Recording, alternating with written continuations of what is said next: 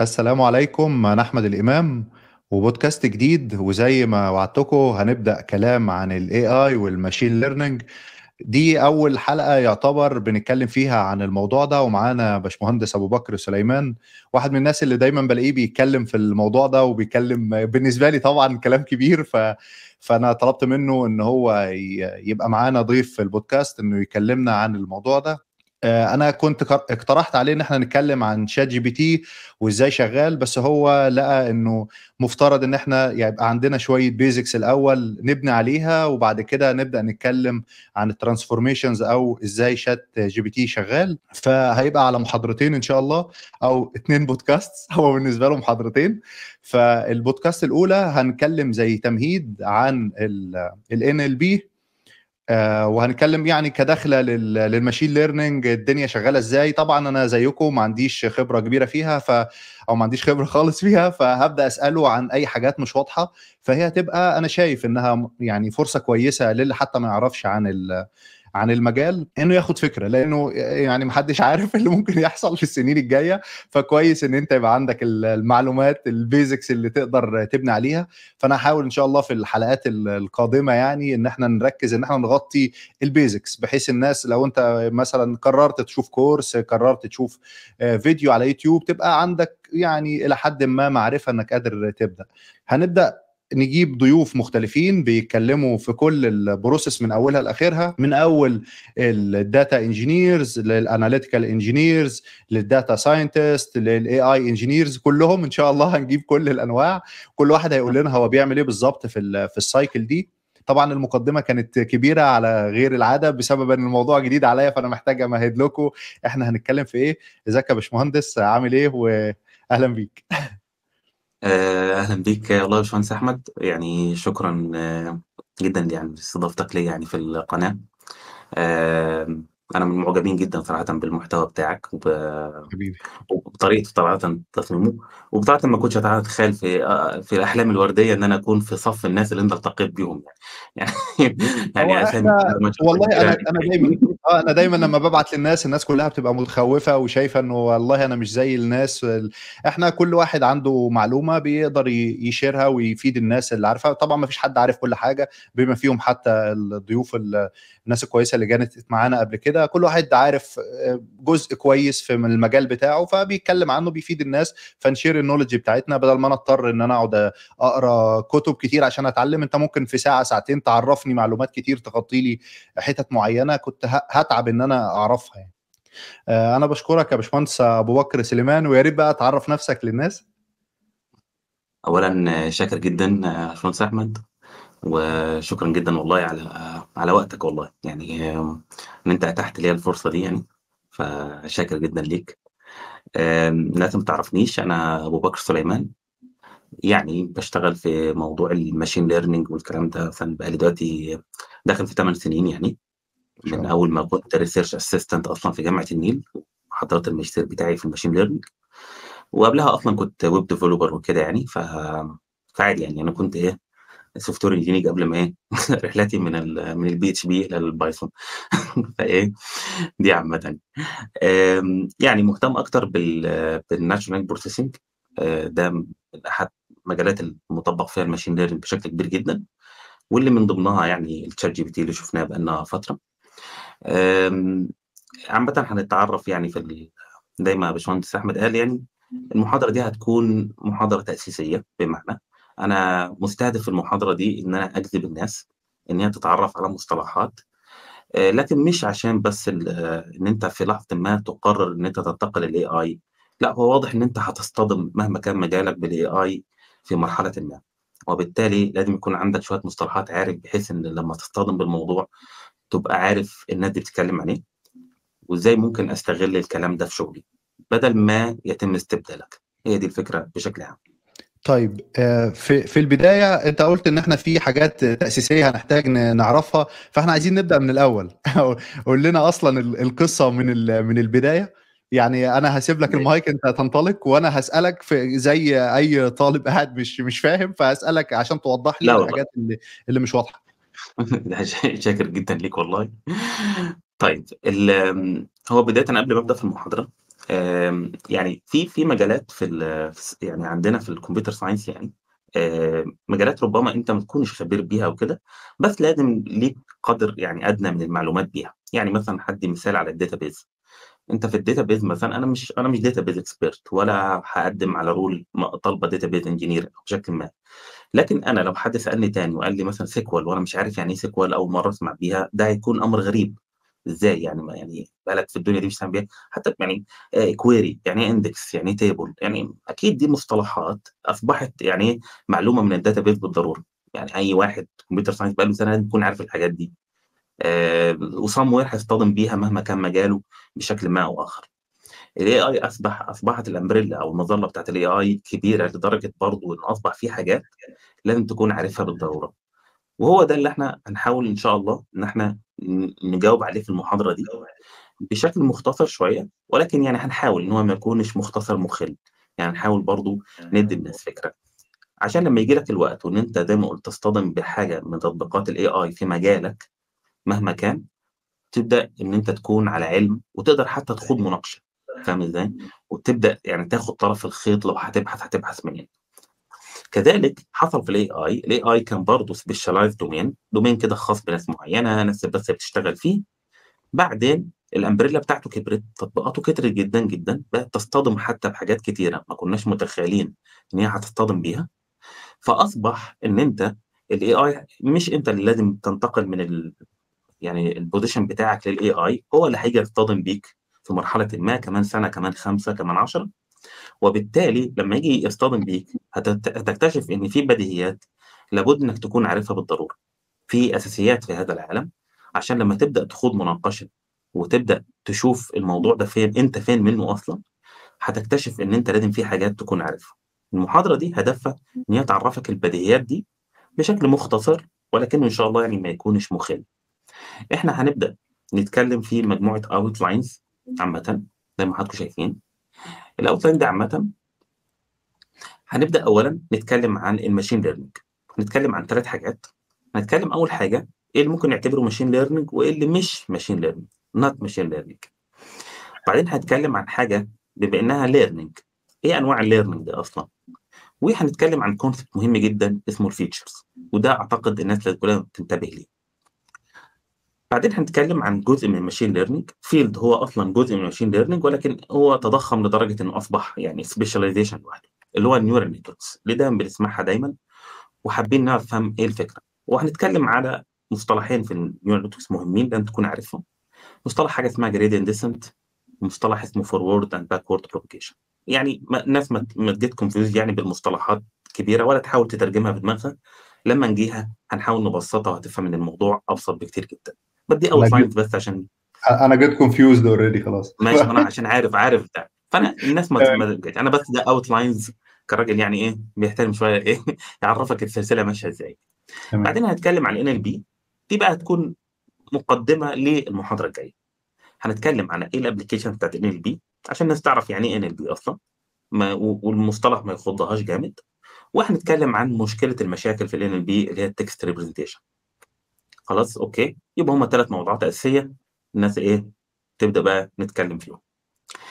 اولا الاي اي، الاي اي ده مصطلح يعني من بدء الكمبيوتر ساينس والاي اي ده موجود، فكره ان هو عملنا ماشين، عايزين الماشين دي تبدا تاخد تعمل تاسك ما الانسان بيعملها بس بشكل اصطناعي او على شكل الكمبيوتر. فالاي اي هي اي اي عمليه بيتم فيها نقل حر- حاجه الانسان بيعملها بفطرته او بذكائه البشري تتعمل بالكمبيوتر. ولذلك الماشين ليرنينج هو سب فيلد من الاي اي، هو جزء من الاي اي ولكنه ليس كل الاي اي، لان اي طريقه، اي طريقه بمعنى الكلمه هتقدر تستبدل فيها الذكاء الانساني، تستبدله بذكاء اصطناعي معمول بكمبيوتر، هو ده مو- هو ده ذكاء اصطناعي. يعني لو في رول واضحه بتقول انت عندك مثلا سنسور، والسنسور ده مثلا بيقيس درجه الحراره، وتيجي انت عملت ابلكيشن بدل ما كان عندك بني ادم اول ما بيلاقي درجه حراره عليت بيصوت ويقول حقه في حريقه، فانت رحت عملت سنسور، والسنسور ده لو درجه الحراره اف، درجه الحراره اكبر من كذا، صوت واعمل الارم، استبدلت الانسان، ده احنا ممكن نعتبره سب فيلد من الاي اي. آه لو لو لو بتحل لعبه شطرنج وتقول انه لو الح- لو الحصان هنا والفيل هنا والطابيه هنا وما ذلك، حرك دي كده وعملتها بشكل رول بيزد خالص، اف ستيتمنت، ده ممكن اعتبره من الاي اي، لانك ايه خدت الذكاء البشري وقدرت تمثله بمجموعه رولز، ماشي؟ فده الاي اي عامه.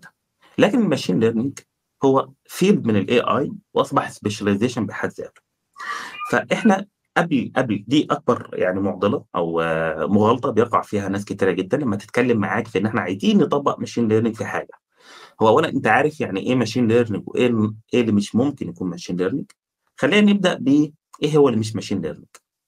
لما تكون عندك الرول واضحه، يعني يعني انت قدرت تحط رول زي ما قلنا في اف ستيتمنت في في تري معينه او كده، بس في رول واضحه، روح من هنا، لو ما جاش هنا روح هنا، وكانك بتعمل فلوت شارت كده بتنتقل من خطوه لخطوه، وعندك الرول اللي قدرت بيها تنفذ بيها التاسك بتاعتك. لو الرول واضحه ده مش ماشين ليرنينج، لان انت بالفعل مستنتج ازاي الامر ده هيتم بخطى ثابته وواضحه.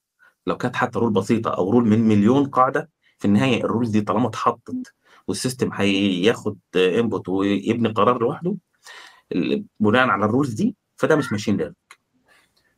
اذا ايه هو بقى الماشين ليرنينج؟ لما ما يكونش في عندك رول واضحه، انت عندك مجرد مشاهدات داتا لممها، لكن مش قادر تستنتج رول. يعني الانسان لما بيبص على صوره ويكتشف الكائن الحيوان اللي فيها، ولو اعتبرنا مثلا ان الحيوانات كلهم خمس حيوانات في الدنيا، وهو قادر من الصوره يعرف الحيوان ده انهي من الخمس حيوانات، هو ايه اللي حصل؟ هل تقدر تكتب لي فلوت شارت يقول اف ان البكسل الفلاني جه جنب البكسل الفلاني في الصوره، فالعين بذلك استنتجت انه مثلا كلب مش قطه؟ صعب. الرول هنا ما اصبحتش ان احنا قادرين نوضحها بخريطه بحاجه ثابته كده وواضحه. اصبح عندنا مشاهدات واحنا ضمنيا فاعلينها ومش فاهمين ازاي، بشكل ضمني بنقدر نفهم اذا كان دي قطه ولا كلب. هنا الرول لما تختفي، لكن عندك مشاهدات للتاسك نفسها، وقادر ان انت من المشاهدات دي تستنتج ضمنيا شيء ما يميز لك في الحاجات دي، ده كده ماشين ليرنينج. اذا الماشين ليرنينج بتتط... لا تتطلب رول، مفيش رول، ولكن في مشاهدات، في داتا، سامبلز من الداتا، وهنفهم يعني ايه مشاهدات وسامبلز من الداتا في القصه الجايه. فهنا ده اول معضله. احيانا يجي لك تاسك انت شايف ان هي تتحل برول واضحه جدا، يعني عادي، طب ما احنا لو حطينا قاعده معينه بتقول لو حصل كذا وحصل كذا وحصل كذا خد قرار كذا، مش ماشين ليرنينج، خلاص ده حلنا المشكله. فدي دي اول حاجه لازم الناس تبدا تاخد بالك منها، انك تقيم هل المشكله اللي بتتكلم عليها دي دي تقع ضمن الماشين ليرنينج ولا هي رول بيزد ومعتمده على رولز ممكن احنا احنا نخططها صراحه كده ونبني عليها السيستم بتاعنا. فهل الموضوع واضح هنا؟ هو انا عندي تعقيب بس كحد مبتدئ، يعني طب ما هو اللي انا فاهمه انه الماشين بتقدر تتعلم، انت طبعا هتيجي للكلام ده بعدين، انا هبقى سابق شويه، بناء على معادلات معادلات رياضيه، معادلات بقى يعني ايا كان، تفاضل، كالكس، تكامل، كل الحاجات المعقده دي. ما المعادله دي هي رول في الاخر، صح؟ بالفعل. المعادله دي المعادله دي مش الرول، المعادله دي اللي هي هتستنتج بيها الرول الضمنيه. هنيجي بعد كده نفهم اصلا لما يتكلم شويه قدام يعني ليرنينج اصلا، يعني ماشي اوكي الماشين هتتعلم، تاني يعني تتعلم، يعني الانسان اصلا بيتعلم، هي دي الفكره. لكن انت لو من الاول من الاول خالص بدون اي مشاهدات قدرت تجيب لي معادله يعني او رول اف انه القياس الفلاني حصل فيه كذا زائد القياس الفلاني حصل فيه كذا زائد مش عارف ايه وكذا وكذا، وتقعد تكتب اف اف اف، حرفيا اعتبرها كاف ستيتمنت، then do something. بس لو انت اصلا انت كانسان كبروجرامر قادر تكتبها واضحه جدا، فخلاص وقادر تاخد بها قرار، مش محتاجين ماشين ليرنينج خلاص. زي مثلا المثال بتاع انذار الحريق، ان هو ايه؟ الراجل حط سنسور، حط قاعده، القاعده دي لما تحصل خد قرار، خلاص ده مش ماشين ليرنينج، بس في نفس الوقت ممكن نعتبره جزء من الارتفيشال انتليجنس لانه خد قرار بديلا عن البني ادم. هنتعلم في المحاضرات في السلايدات الجايه يعني اصلا كلمه ليرنينج بس، وده هيتضح اكتر ان شاء الله. تمام. خليني اخدك للمثال البسيط ده. المثال البسيط ده وانت تبدا تحكم لي تقول لي فين هو. تخيل انت واحد بعقليه رو خالص، عمرك ما شفت كراسي ولا كنب في حياتك، لا, لا تشير ولا صوفه يعني في حياتك، وبدات ان انا اديك شويه اوبزرفيشنز او مشاهدات، يعني بدات اوريك الكرسي ده والكرسي ده وده وده، وقعدت قلت لك على فكره ده اسمه شير. بعدين وريتك الاربع حاجات دول كمان، قلت لك دي صفه او كندا. ماشي، انت عندك هنا خلاص دول كل الكراسي اللي شفتهم في حياتك، الاربع كراسي دول، ودول كل الصفه اللي شفتهم في حياتك. جميل جدا. انت في كل مره بتشوف بتقول ايه ده يا بابا، فبقول لك ده كرسي يا بابا، ده ايه ده يا بابا، ده دي صفه، طب وايه دي؟ دي صفه، وهكذا. جميل جدا. بعدين دخلت معرض الاساس بتشتري حاجه، ودي كانت كل مشاهداتك في الدنيا، وجيت وريتك البتاع دي. انت نفسك هتيجي تقول ايه؟ اولا خد بالك البتاع ده انت عايز تحكم اذا كان هو تشير كرسي ولا كان صفه. خد بالك الماتيريال هنا، الماتيريال بتاعت الصناعه مش موجوده لا هنا ولا هنا. القاعده مثلا بتاعت الاوبجكت ده مش موجوده لا هنا ولا هنا. لكن انت هتحكم عليه بايه؟ كلنا هنبدا نقول ان كرسي، لكن هل تقدر تقول ضمنيا في دماغك انت ليه حكمت عليه انه كرسي رغم اننا كلنا هنجتمع عليه كرسي؟ واضح كده ان القاعده انت كونتها في دماغك ضمنيا انت، وده من اعجاز يعني رباني يعني في الايه في الخلق، ان انت نفسك تستغرب هو دماغك ازاي بنى القاعده وخزنها، لكن انت صاحب القاعده اللي موجوده في دماغك مش قادر تعبر عنها ضمنيا.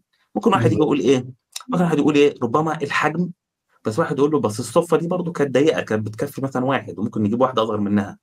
طب الارتفاع ممكن بدي كانت عاليه شويه. الماتيريال لا، الماتيريال لو ذكرت هنا ولا هنا. هل لانه ليه رجل واحده؟ ممكن، بس هل دي القاعده الوحيده؟ وهكذا. ده مشاهده من ضمن المشاهدات اللي بيبدا عقلك خد مجموعه مشاهدات، بعدين بقى اول ما بدا يشوف حاجه جديده، يعني لو كان كل القطط اللي بيشوفها لونها ابيض يا اسود، لما شاف بعد كده قطه شكلها غريب ووشها منتفخ حكم عليها ان هي قطه، رغم ان هي كانت لون جديد ويعني والبريد بتاعتها او الفصيله بتاعتها جديده، بس حكم عليها ان هي ده. ليه؟ هل تقدر تقول لي ايه الرول؟ انت ما تقدرش تقول لي الرول، فاصبحت الرول هنا ضمنيه في دماغك انت استنتجتها لكن ما تقدرش تعبر عنها. ماشي؟ لكن انا لو جيت قلت لك انت النهارده عامل امن، بص يا ابني في المؤشر ده، اول ما المؤشر يبقى فوق ال خمسين اضرب الجرس ده. ما فيش الرول واضحه كده من اول ما تتعلم يعني، وده اول مره تشوف فيها ده، بس انت عندك الرول خلاص هتبص كده اول ما خمسين تعب. يعني لو قادر اقول لك ايه المهمه دي هتقول لي، لكن هنا صعب. انت لازم كان تشوف اوبزرفيشنز، يعني لو حصل ان انت شفت الاوبجكت ده لاول مره وما تعرفش يعني ايه تشير ويعني ايه صفه، انت بقى هتقف هنا تقول ايه؟ هو ايه ده؟ لازم اعلمك شويه حاجات وبعدين اديك حاجه جديده حتى لو جديده كليا، هتلاقي عقلك لوحده بيماب. ده اللي احنا بنحاول نعمله برضو في ماشين ليرنينج.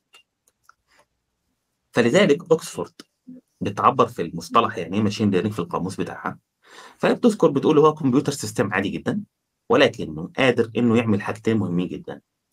قادر انه يليرن يتعلم ويأدابت يتكيف without following explicit instructions، بدون تعليمات واضحه.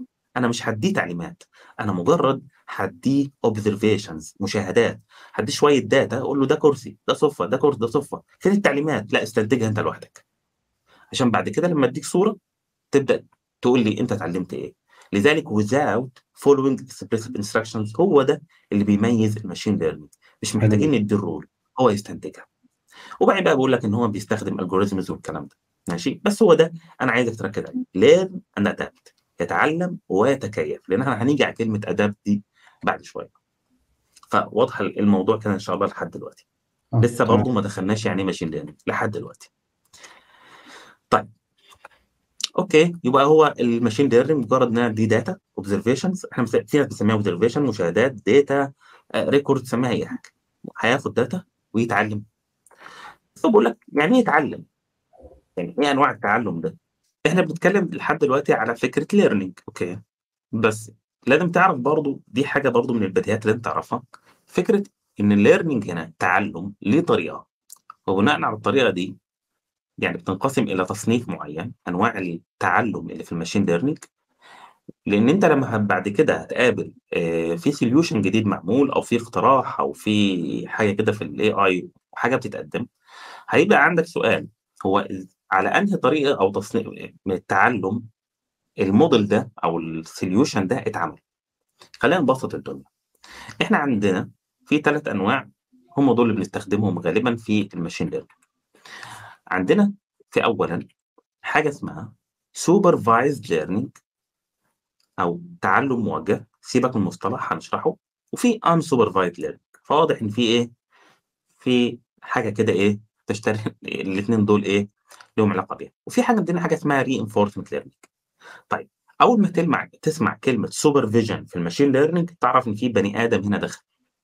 يعني السوبرفيجن هنا او الاشراف هو تم من انسان.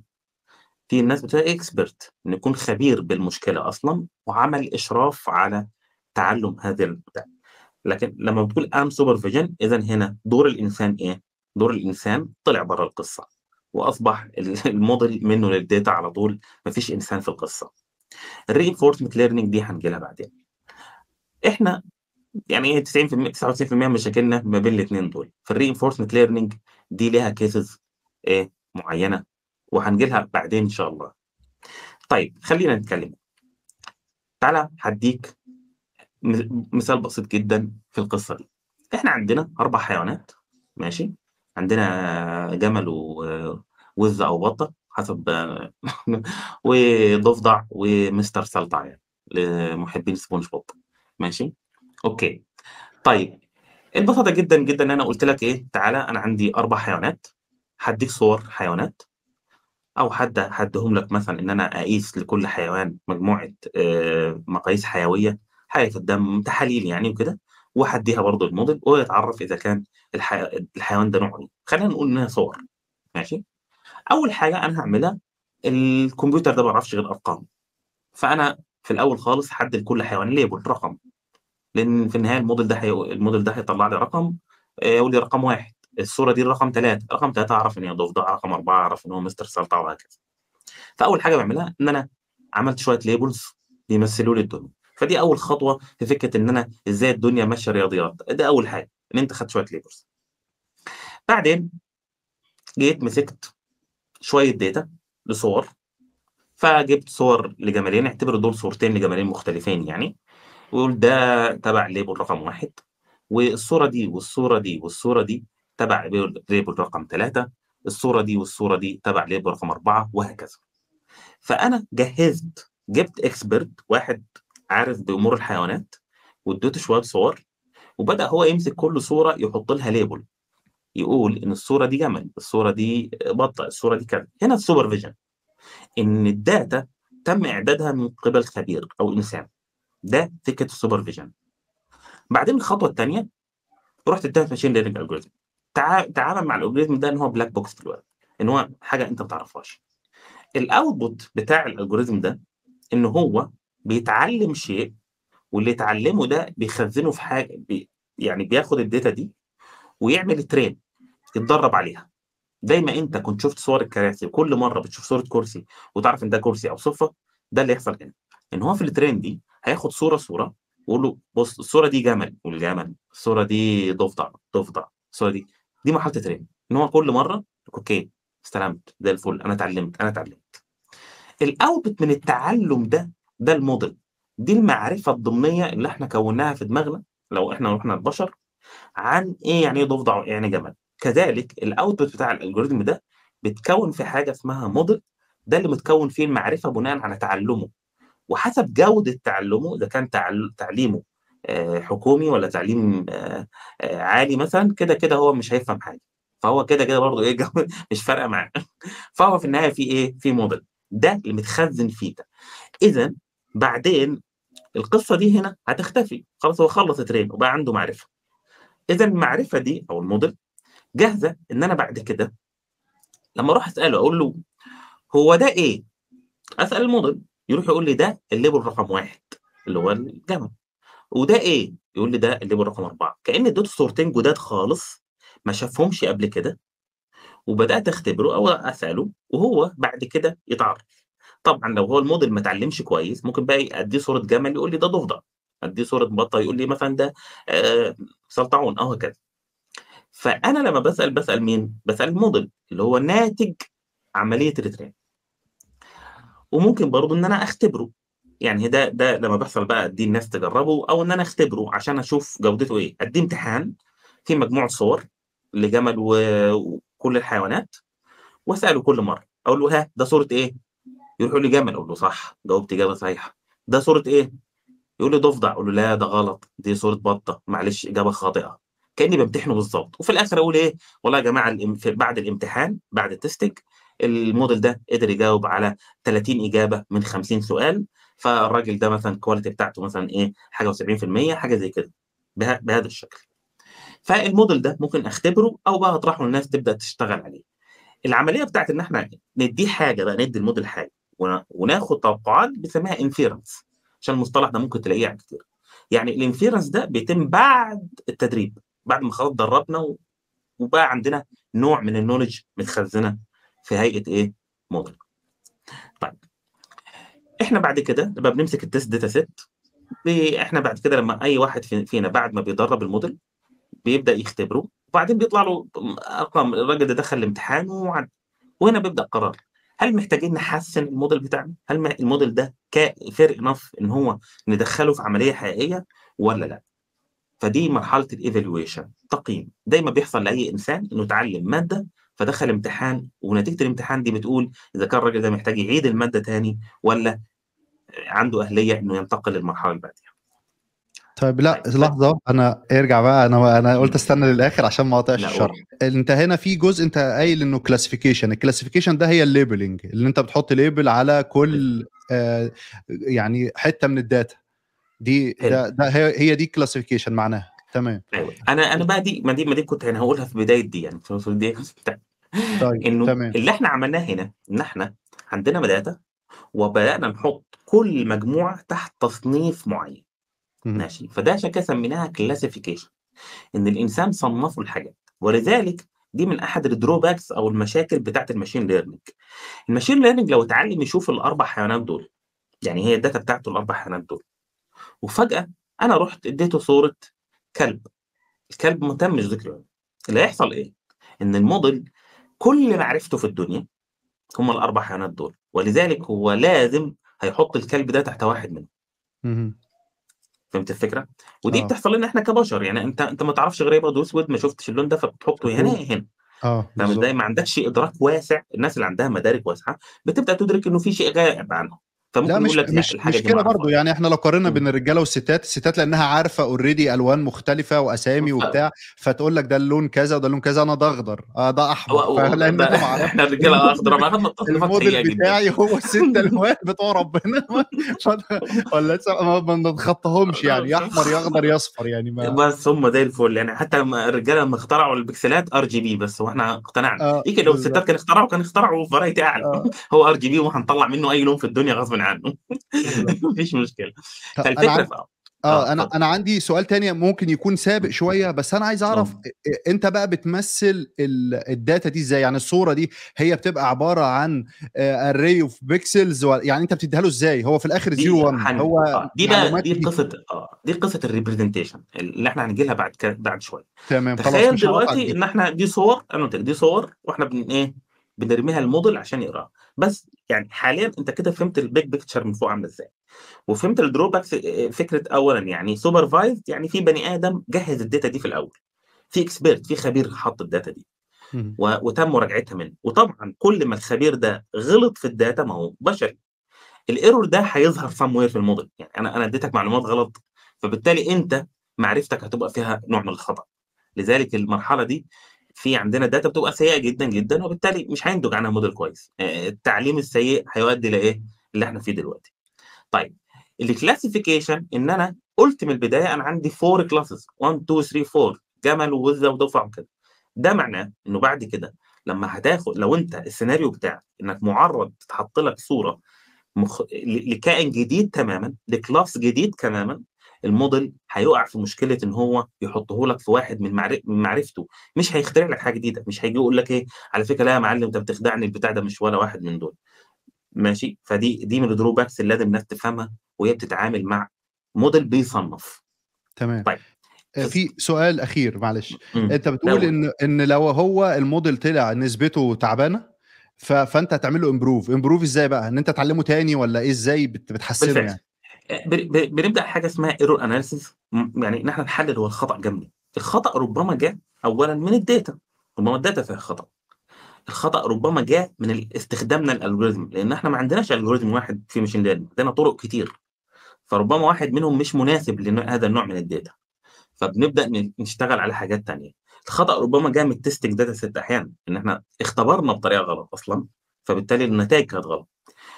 ومثلا هديك مثال مثال بسيط جدا، لو احنا عندنا احنا بنصنف الدنيا يعني هما يا جمل يا يا ضفدع، خلاص اوكي؟ ليه الاثنين دول؟ ماشي؟ تمام. وراح طلبت من واحد ان هو يعد لي نموذج الاختبار. اوكي؟ فنموذج الاختبار الراجل راح عمل تسال فيه، هو ما يعرفش غير الجمال، فراح اداني عشر صور، تسعه منهم هم اصلا كامل وواحده بس ضفدع. جميل جدا.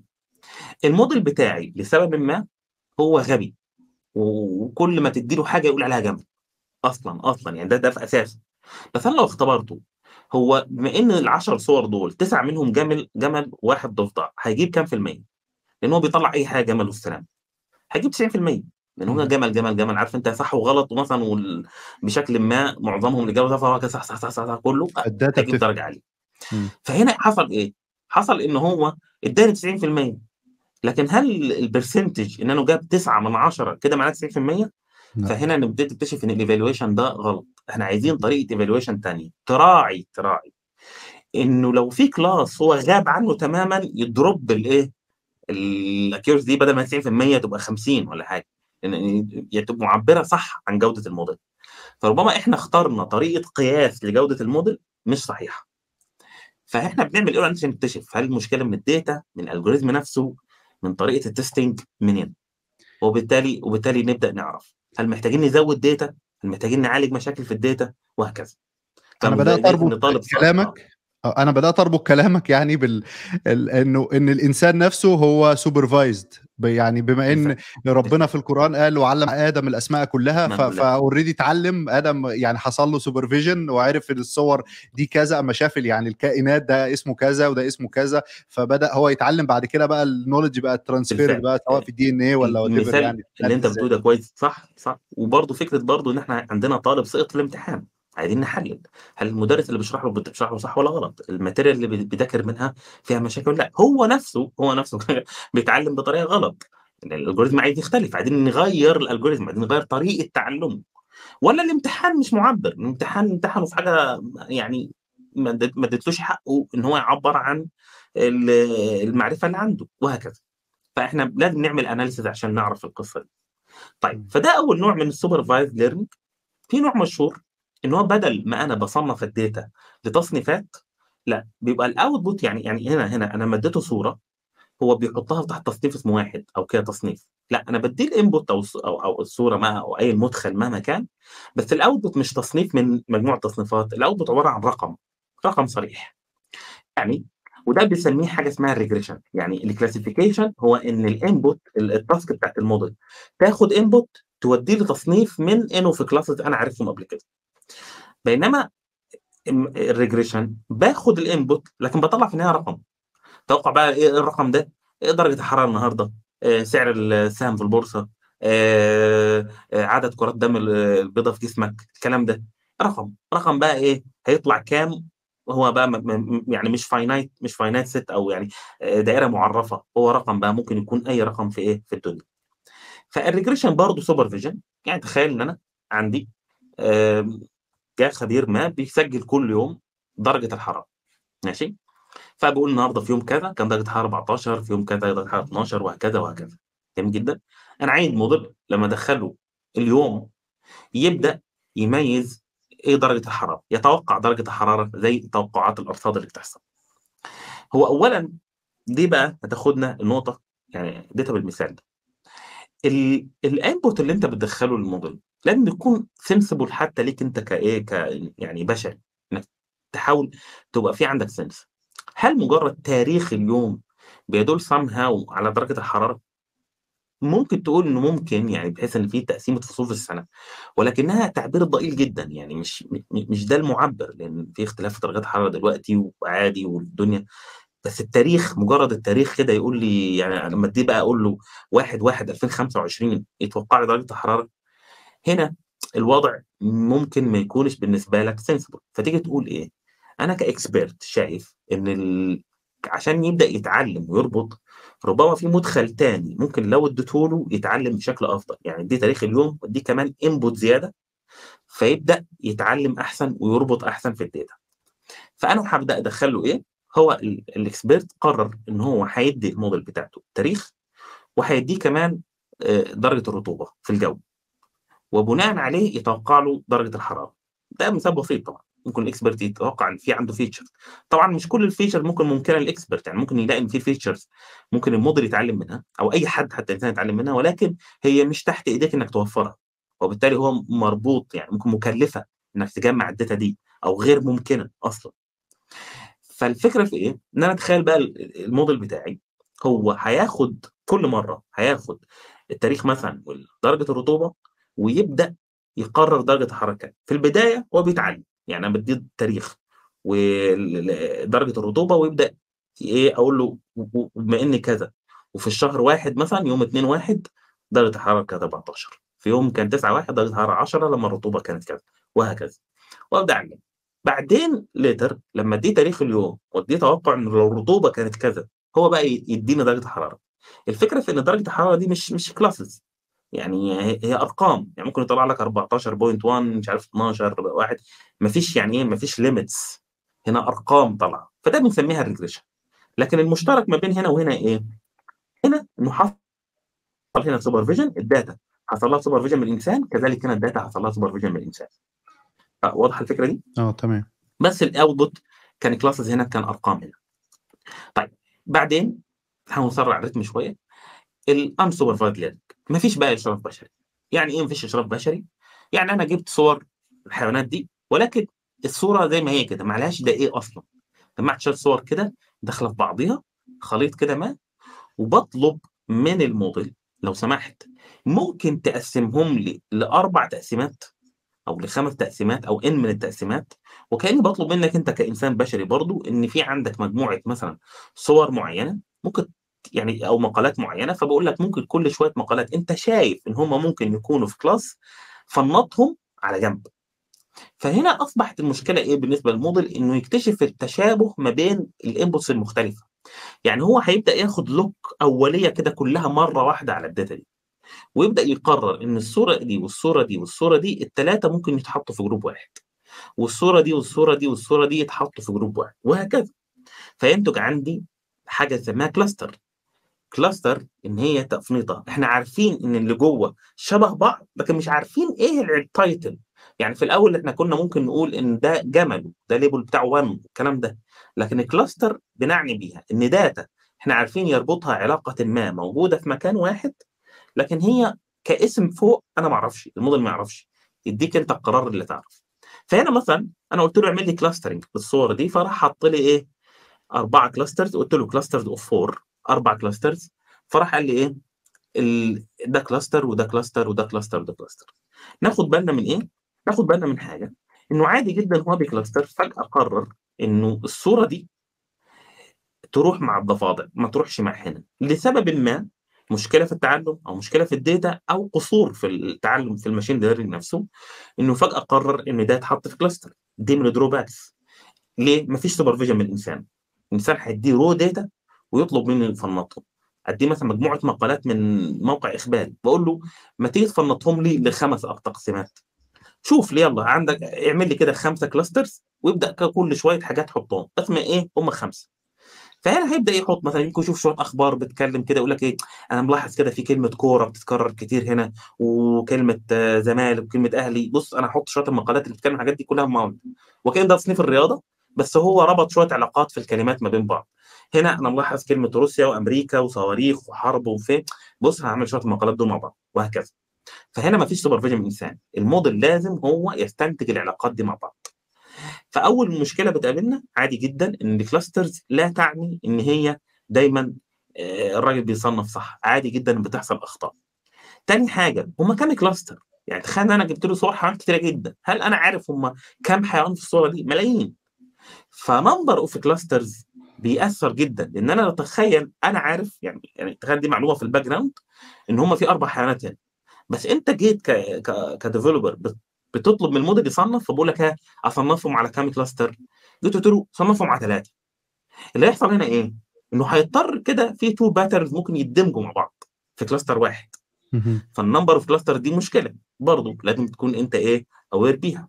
طب معلش سؤال معلش النمبر اوف كلاستر دي ما, ما تعتبرش سوبر سوبرفيجن؟ ما انا بقول له ما انا بديله معلومه ما انا بديله معلومه بس انا نفسي ممكن ما اكونش متاكد المعلومه دي. لذلك في طرق اصلا ان انا بخليه يعمل كذا كلاستر، وبطرق تانية ان انا بصنف هو حصل هوموجينيتي او تجانس بعدين في النتيجه ما بين كل كلاستر قد ايه. التجانس ده يقول لي اذا كان عندي كلاستر صح ولا غلط، لان لما هلاحظ ان في حاجتين دخلوا في بعض وبطريقه قياس ضعيفه كده شويه، الاحظ ان في برضه حاجات متطرفه جايه في نفس المكان، فبقول الهوموجينيتي او التجانس مش دقيق، وبالتالي بنتقل مثلا لكلاسترز اعلى او اقل او كده.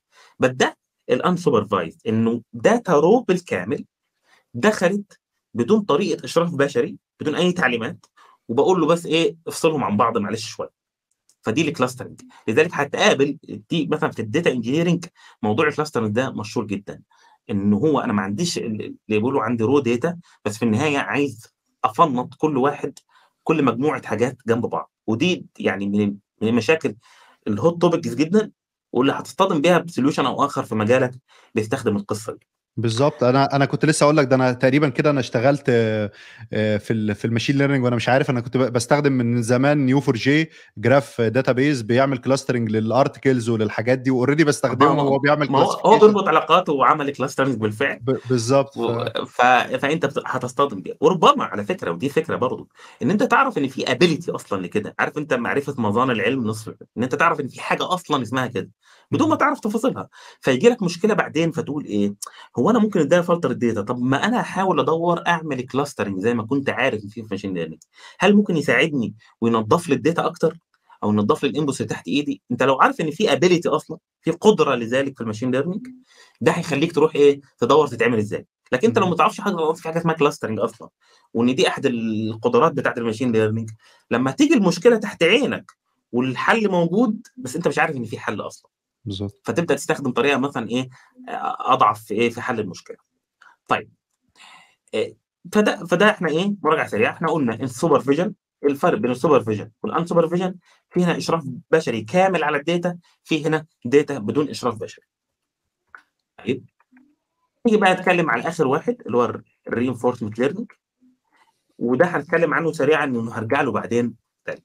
الرينفورسمنت ليرنينج هي طريقه غريبه شويه، ولكن هي اثبتت جدواها، بس مش كل الناس يعني الطريقه بتحتاج يعني ريسورسز عاليه عشان اقدر انفذها من ال يعني الكمبيوترات وكده. والقصه القصه بسيطه جدا، بتقول لك ايه؟ بتقول لك ان انت هتتعلم بالتجربه والخطا بالكامل. بمعنى ايه؟ بمعنى ان عندنا ارنب واديناه متاهه وقلنا الارنب ده روح اتعلم ازاي. الارنب ده كانه روبوت يعني ارنب، وبتتعلم ان هو يخوض المتاهه. جميل جدا. وقلنا له يلا اتعلم لوحدك ازاي تعرف تعدي متاهه. الفكره في ان الارنب هيضطر طريقه تجربه وخطا، انه هيعمل اكشن يعني فجاه اول ما يدخل هنا هيقرر نروح كده. جميل جدا. وبعدين هيجرب كل الاحتمالات، هيجرب كل الاحتمالات هيجرب هنا. في المرات الاولى طبعا اكيد بيغلط، يعني مثلا يدخل هنا وفجاه يخبط هنا ويلاقي نفسه عمال يجي هنا مش عارف ايه. ما كانش لازم يعرف انه لازم يحود مثلا شمال شويه، وحتى لما بعد كده يحود شمال شويه يلاقي نفسه بيخبط هنا وهكذا. الفكره في ان انت هتصمم له تدي الحريه انه يعمل اللي هو عايزه، حرفيا تدي الموديل الحريه انه ياخد اي اكشن. ولكن في شيء هيحكمك، ان انت لازم تحط قاعده تعرف بيها اذا اخطا او لم يخطئ.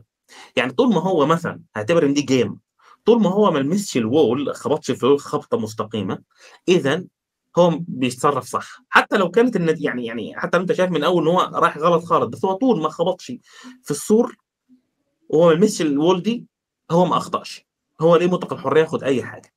وانس انه خبط في السور، انا كل اكشن هياخده هو هياخد اكشن. يلا قرر انه يروح يمين شمال اي اكشن، كل اكشن هياخده سوري كل اكشن هياخده هو انا هديه يا اما مكافاه يا اما عقاب.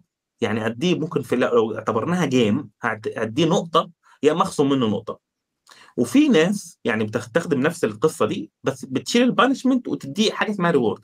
ريورد ان دي نقطه او ما ادوش مكافاه زيرو. فاهم ازاي؟ يعني طريقتين. بس الفكره في ايه؟ ان انت بتقول لك يلا روح، ها لا معلش هتخصم منك نقطه. انت هتتعلم ايه؟ انت هتبدا مع كتر المكافآت اللي بتاخدها او الخصومات اللي بتاخدها كانك بتلعب لعبه جديده ومش فاهم ايه قواعدها، وعمال تجرب. ما ادوس على البتاعه دي، اه لا دي موتتني، طب استنى يبقى المره الجايه انا هبعد عن الحاجات اللي لونها كذا. طب ما اجرب اخد دي، ايه ده ده بتديني مكافآت. دايما احنا كنا صغيرين واحنا اطفال نفتح لعبه مش فاهمين قواعدها، وبالتجربه الكتيره نفتح نعرف كل قاعده لعبه بدون ما نقرا انستراكشن واحد. اذا انت مع الوقت هتتعلم كان جواك كده انترنال سيت، جواك ضمنيه هتبني الماشين، هتبني ضمنيه ايه الحاجات اللي ممكن تخليها تفقد نقط فتبقى تبدا تبعد عنها، وايه الحاجات اللي بتكسبها نقط فتبدا تستخدمها. وبالتالي بعد ملايين المحاولات فجأة نكتشف إن الأرنب بدأ يفهم لو دخلته بعد كده بسبب الانترنال ستيت دي إنه يمشي جوه المتاهة ويبعد عن الحاجات اللي هتخليه يخسر وتخليه يمشي في الحاجات اللي تخليه يكسب لحد ما يوصل فين؟ إنه يطلع بره المازق. فدي اسمها ري انفورسمنت ليرنينج. بينفعنا كلمة انفورسمنت إن أنا بجبره إنه كل ما يعني بيتعلم لوحده، بس هو بيبدأ يشوف إيه الحاجات اللي تكسبه نقط أو تخسره نقط. هي دي فكرة الري انفورسمنت ليرنينج. فهنا في فريدم من التعلم، يعني يلا مع نفسك، مفيش داتا لو تاخد بالك، في بس طريقه لتقييم حركه الايه؟ حركه الموديل.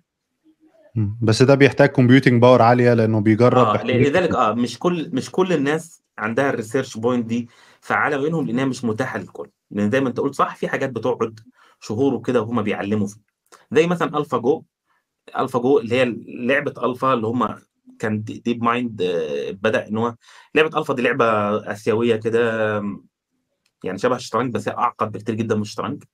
فهم الفا جو تحدوا فيها بطل العالم وكسبوها بانهم عملوا ري انفورسمنت، ان هو بدا ان هو يدخل السيستم ان هو يتعلم يلعب وكل ما يخسر ياخد نقاط عقوبه او نقاط مكافاه.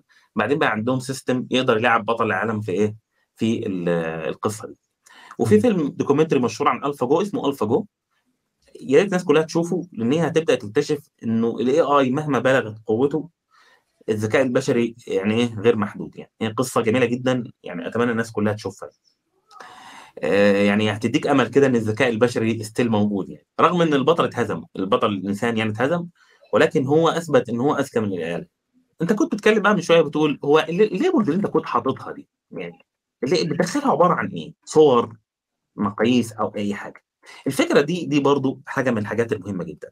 الفيتشر الفيتشرز هي الحاجه اللي ممكن تعبر عن الاوبجكت اللي انا مدخله للكمبيوتر. يعني لو هي صوره فالفيتشرز او السمات هي ممكن البكسل. خد بالك ان الماشين ليرنينج الجوريزم ده في النهايه حاجه رياضيه ماثيماتيكال، ده كمبيوتر سيستم، وبالتالي هو عايز حاجات رياضيه ورياضيه ليها معنى، وهنيجي يعني ايه كلمه ليها معنى بعدين. يعني انت ممكن تقول ان الجمل ده هيدخل عباره عن صوره، وبالتالي الصوره دي يعني همسك البكسلات بكسل بكسل، مثلا الصوره مية في مية فعندي عشرة آلاف بكسل، خلاص هدخل كده مصفوفه كده او صف فيكتور من عشرة آلاف قيمه، هو ده اللي يعبر عن الجمل اللي واقف قدامي. وكذلك برضو صوره الضفدع ده هتبقى عشرة آلاف بكسل هيدخلوا، هو كده بقى يستنتج العلاقه. ممكن واحد تاني يقول لا انا ما عنديش صور، انا هقدم يعني مقاييس حيويه، يعني انا حاجه على كل حيوان هعمل له اختبار في الدم، اطلع نتيجه عشرة تحاليل، فطول كل تحليل فيه رقم، فعشرة تحاليل دول هم المعبرين عن الجمل ده، وهعمل التحليل ده للضفدع ده والعشرة دول هقدمه، والضفدع ده كمان برضه هعمل له تحليل والعشرة نتائج دول هدخلهم، وهكذا. فانا كده الفيتشرز او السمات المميزه لكل حيوان عندي دخل في الموديل هم العشرة تحاليل دول. مثلا ممكن واحد ياخد ايه حاجات ثانيه، يقول لك مثلا ان انا ايه هاخد صوته، يعني هاخد صوت الجمل ده كساوند واحول الساوند ده لسيجنالز، الجماعه اللي بيشتغلوا مثلا اوديو بروسيسنج عارفين الكلام ده، والسيجنال دي، فهاخد صوره الج... صوت الجمل ده وصوت الجمل ده وصوت البطه دي وصوت مستر صلبع ده وكده، وهدخل الموديل صوت، فاذا اصبح المعبر عن كل اوبجكت ايه؟ مجموعه سيجنالز اللي هي صوته، وهكذا. فالفيتشرز انت قبل قبل ما تبدا مشكله بتقول هو ايه اللي ممكن يدخل الموديل ويتعلم منه؟ لان ده فاكر زي ما قلنا في الموضوع الريجريشن، سوري هرجع ريجريشن تاني، لما قلنا ان الفيتشر هتكون الديت، طب الديت ده هيدخل ازاي؟ مثلا آه هيدخل كده مجرد سترينج تكست كده مثلا، ولا هيدخل ان انا ادخل له اترجم الديت ده لثلاث قيم، قيمه بتعبر عن اليوم، قيمه بتعبر عن الشهر، قيمه بتعبر عن السنه. ممكن ده منطقي اكتر عشان ممكن ان الموديل يبدا ياخد باله انه السنه مش شكل معتبر، الشهر هو اللي شكل معتبر اكتر في تغيير في التعبير عن درجه الحراره. بدل ما ياخدها كمعلومه واحده ياخدها على ثلاث معلومات. فالفيتشرز بتقول لك انه قبل ما تفكر تدخل في الماشين ليرنينج الداتا، فكر هتدخلها له ازاي، وفكر هتدخلها له ازاي بطريقه افكتيف ان هي تعلمه العلاقه ما بين القصه. خد بالك ان الفيتشر ممكن تكون ضعيفه يعني مش معبره، ما يقدرش يتعلم منها اي شيء. الفيتشر ممكن تكون كونفيوز جدا. يعني تخيل ان انا وانا بميز بين الحيوانات دي قلت له انا هدخل له بس الطول والوزن، فالطول والوزن بس هدخل له تو فيتشرز، كل كائن هدخل له الطول والوزن. ممكن تميز الجمل عن بقيه الحيوانات، لكن مثلا بالنسبه مثلا لضفدع ومستر سلطع اصبحت محيره، الاثنين بيقعوا في نفس الطول وفي نفس الوزن. الكاتيجوري فاصبحت محيره، مش قادر يلاقي عارف الحته كده اللي يميز بينها بين ده وده. فلذلك كان بيتقال دايما في الكتب بتاعت الماشين ليرنينج دايما فيتشرز انجينيرنج، هندسه السمات اذا تالنت، هي متروكه للواحد اللي هيشتغل على الداتا، هو يقرر ايه الفيتشرز اللي لو دخلتها الموديل ده هيبدا يتعلم. فلذلك انت عندك اي اوبجكت في الدنيا او اي داتا في الدنيا هتفكر ازاي تدخلها لفيتشرز، ودي لما هنتكلم في ال ان ال بي نعرف ان هي مشكله المشاكل هناك. لذلك لما تسمع عن اي ماشين ليرنينج موديل وتعرف ان في داتا، احنا قلنا ان في داتا دخلت على الالجوريزم، الالجوريزم ده اتدرب طلع لي في النهايه المعرفه بتاعته على هيئه موديل، الموديل ده بدانا نديه للناس عشان تديه داتا وتوقع لها والكلام ده، فنسميه الانسايت، يعني بدا يدينا معرفه. ده السيناريو اللي انت حاسه ايه هو الموجود، لكن الواقع بيقول ان في لاير زياده في النص، ان الداتا لازم تتحول لفيتشر يتم التعبير عنها بمجموعه سمات قبل ما تدخل الالجوريزم. وهنا قصه كبيره جدا جدا، لان كل واحد ممكن نفس الداتا مع اثنين ديفلوبرز يعرفوا يعملوا لها يعني يستخلصوا السمات منها. يعني هديك مثال، الصور، واحد قرر انه هياخد الداتا ويديها الالجوريزم صور بكسلات عشرة آلاف بكسل مثلا، كل صوره مية في المية عشرة آلاف بكسل، هوب يلا اتعلم. واحد تاني لاحظ قال لك ايه، هي الالوان مهمه في الصوره هنا، اصل الفرايتي بتاعت الصوره الوان كتيره جدا يعني الار جي بي وكذا، لا لا انا هحول الصوره لابيض واسود واخلي كل بكسل قيمته ما بين صفر و مئتين وخمسة وخمسين، صفر يعني اسود، مئتين وخمسة وخمسين ابيض خالص، صوره رماديه وهدخلها. فاكتشف ان الموديل بيتعلم احسن، لان ما كانش فارق معاه الالوان على قد ما فارق معاه الشيبز، بقت ابسط، كان بقت ابسط بالنسبه له. واحد قال لك هل انا محتاج عشرة آلاف بكسل عشان الموديل يتعلم مية في المية؟ طب انا هخلي الصوره هعملها شرينك واخليها عشرة في عشرة بس، وهخليه يتعلم من مية بكسل، وري كده يتعلم، يكتشف انه بيتعلم وانه بسط الدنيا على الموديل. فاهم ازاي؟ فاصبحت هنا هندسه نفس الصوره ونفس البكسلات، مجرد بري بروسيسنج عليها اداني حاجه ثانيه خالص. واحد قال لك ايه؟ طب بص انا هعملها جراي سكيل وهعملها اي حاجه من حاجات الايمج بروسيسنج اللي عارف الاتش ديتكشن، عارف الثريش هولد كده تخليها بدوسه تماما كده، فيبدا الادجز تبان اكتر والخلفيات تختفي، دي حركه كده بالايمج بروسيسنج سهله. فجاه يكتشف ان هو ادى ادى الموديل داتا حجمها صغير جدا، والموديل فجاه بدا يتعلم زيها زي الداتا اللي كانت اكبر. فهنا هندسه السمات دي بقى القصه اللي احنا بايه كلنا بنقع فيها كديفلوبرز. طيب معلش سؤال، هو مين بقى انت عمال تقول حد اداله الداتا وغير ده ده الاناليسيس ده ده ده اللي هو ده المبرمج ده الديفلوبر اللي قاعد على القصه دي؟ لا الديفلوبر ده بقى، لان انا بشوف ان هم بوزيشنز كتير، بلاقي ناس كتير شغاله، اي حد اي حد هيتعلم اي حد. انا اقول لك على حاجه، لان في ناس ممكن بتتعامل مع الالجوريزم ده ان هو بلاك بوكس. يعني ايه؟ يعني دي حاجات جاهزه انا مش لازم اكون عارف يتعامل ازاي من جوه، بس عارف ازاي استخدمها عشان تنتج لي الموديل ده، وده معروف جدا ومشهور جدا في العالم بتاعنا. في واحد بقى اكسبيرت شويه عارف الالجوريزم ده بيشتغل ازاي، زي مثلا حوار الداتابيز، في واحد هيبدا عارف امتى يستخدم السيكوال، امتى يستخدم مونجو، امتى يستخدم مش عارف ايه، وهكذا نوع الداتابيز، لكن هو مش عارف شغاله ازاي من جوه. يعني هو دوره الرول بتاعته يعرف يستخدم انهي احسن الجوريزم، لكن هي بالنسبه له بلاك بوكس، ما يعرفش بيندكس ازاي، ولما اقول له سيلكت اول الماي سيكوال هيجيبها ازاي وال ومايكروسوفت سيكوال هيجيبها ازاي وهكذا، ما يعرفش. طيب نقطه ده, ده, ده, ده ليفل من الديفلوبر. اه معلش هقطعك تاني. لا لا قول. ده معناه ان ان انا ممكن اشتغل في الماشين ليرنينج من غير ما اتعلم رياضيات بشكل بالزاي. قوي ان انا اتعلم كالكس ولا الكلام ده خالص، وانا, وأنا عايز محتاج اتعمق في الحته دي. انا من الستريم اللي عايزك تعمل كده وتسد انت الجاب بايدك، وفي تولز كتيره جدا حتى في البايثون هتلاقي في حاجات كتيره جدا، يعني ادراج يعني ادراج دروب، يعني هات الداتا مش عارف حطها اكتب سطر كود. على فكره في الص... يعني مثلا اشهر لايبرري مثلا في الماشين ليرنينج عندنا في البايثون اسمها سايكت ليرن، تكتشف ان السايكت ليرن الجزء بتاع الترين والبريدكت سطر سطر، يعني سطر بيعمل حاجه اسمها فت اللي هو ترين، حاجه اسمها بريدكت سطر، يعني طب ما قبل السطر ده اب تو يو، كن برضه سطرين تدخل بيهم الداتا او مية سطر تعالج بيهم الداتا. ما بعد البريدكت ده براحتك برضه، لكن تكتشف ان هو سطر. يعني انا ممكن استخدم اي الجوريزم بسطر كود، اه يعني حرفيا بسطر او سطرين كود تستخدم الالجوريزم. انت قصدك ان المرحله الصعبه خلاص عدت، بقى اوريدي في الجوريزمز كتير ومودلز كتير، انا بس محتاج اختار انا عايز ايه وابدا استخدمه زي اي لغه برمجه. الموضوع مش صعب، مش زي ب... ب... بدليل انا استخدمت نيو فور جي، انا ما اعرفش، انا يعني انا حل... عارف بس انا ما اعرفش بالتفصيل هم بي... بيشغلين الجراف جوه بي... بيكلاسيفاي ازاي، بس انا اوريدي عارف هو بيعمل ايه واستخدمته وخدت بنفيتس منه من غير ما اعرف اصلا ان هو يعني اي تفاصيل متعمقه عن الجراف ثيري مثلا. وده وده على فكره القصه بتاعت ان احنا بنسميه الاند تو اند، ان انت تتعلم الحاجه في اند تو اند. يعني عندك داتا، تطلع موديل في الاخر، ايه اللي حصل في النص ده بلاك بوكس بالنسبه لك، مش لازم تعرفه. ده ليفل من التعلم. والله انت مهتم اكتر هتروح تخوض اكتر. انا عايز اجرأ الناس ان هي تروح تدور على اليوتيوب ده إيه كورس ماشين ليرنينج، تتعلم وتدخل الداتا وترى اه في نص ساعه عمل موديل. ده موضوع بسيط اهو. والله انت مهتم اكتر، ادخل اتعلم التفاصيل، ادخل اقرا كتاب. مش عايزك اول ما تبدا تتعلم اي اي مجال من مجالات كمبيوتر ساينس انك كل ما تقف عند حته لا انا عايز اعرف التفاصيل. ده اسلوب تعلم معوق جدا.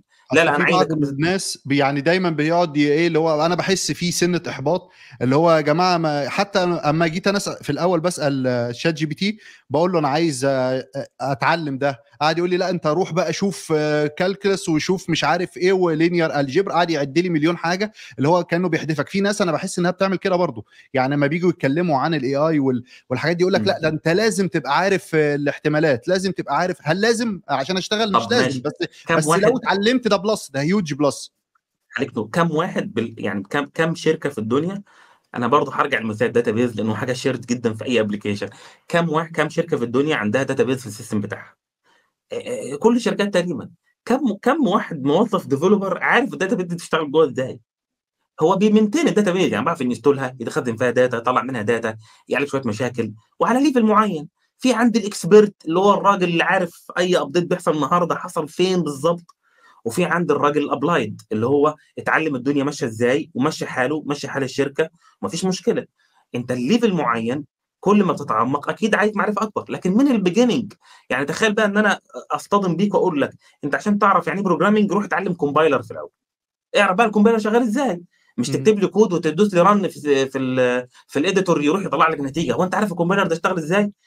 الكومبايلر ده بيظل طول الكليه وما بعد الكليه وحتى اللي بيدرسوه هو بلاك بوكس ولا فاهمين هو بيعمل ايه. انا احنا هنتعلم كومبايلر ليه؟ انا ما انا يهمني اعرف البروجرام شغال ازاي خلاص.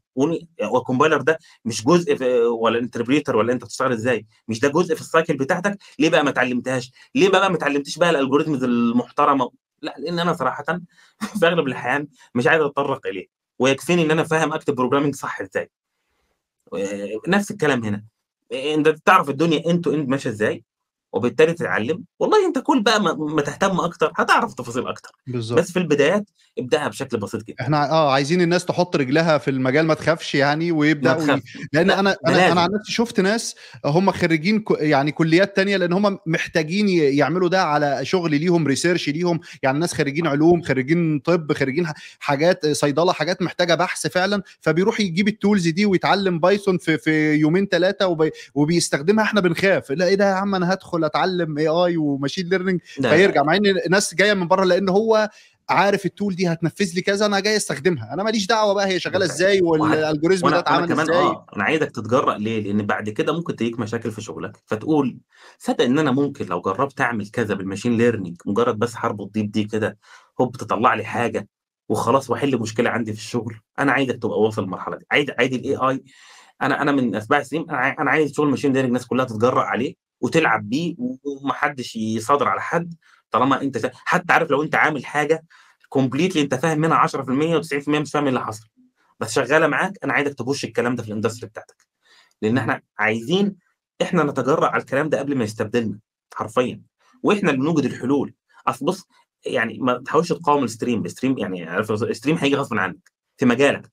النهارده هل هل احنا كنا مصارين من سنتين ان واحد دلوقتي يجي البوست اه الطوفان قادم، البوست مثلا في منتشر مثلا بوست بقاله يومين عن واحد بيشكي ان هو شغال ثري دي بروجرامر، ثري دي ارتست، يعني بيصمم نماذج ثري دي وفجاه الشركه استغنت عنه لان مجموعه المودلز مثلا منتجه من كذا شركه اصبحت اوفر منه. بقول بالفعل احنا بقت حقيقه دلوقتي انها اترفدت، لان المدير بتاعي بقى شايف ان الموديل دي بتطلع شغل احسن مني، وبالتالي يا جماعه انا محتار ازاي المجال اللي بقالي كام سنه فوق العشر سنين بتعلمه بحترفه، انا انا لحد كام شهر فاتوا ما كنتش متوقع انه هيجي يقول لي احنا جبنا سيستمز بيعمل كل حاجه عنك.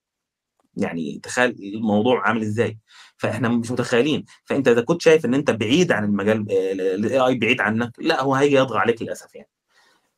فانت تجرأ على الموضوع وجربه، والموضوع سهل جدا.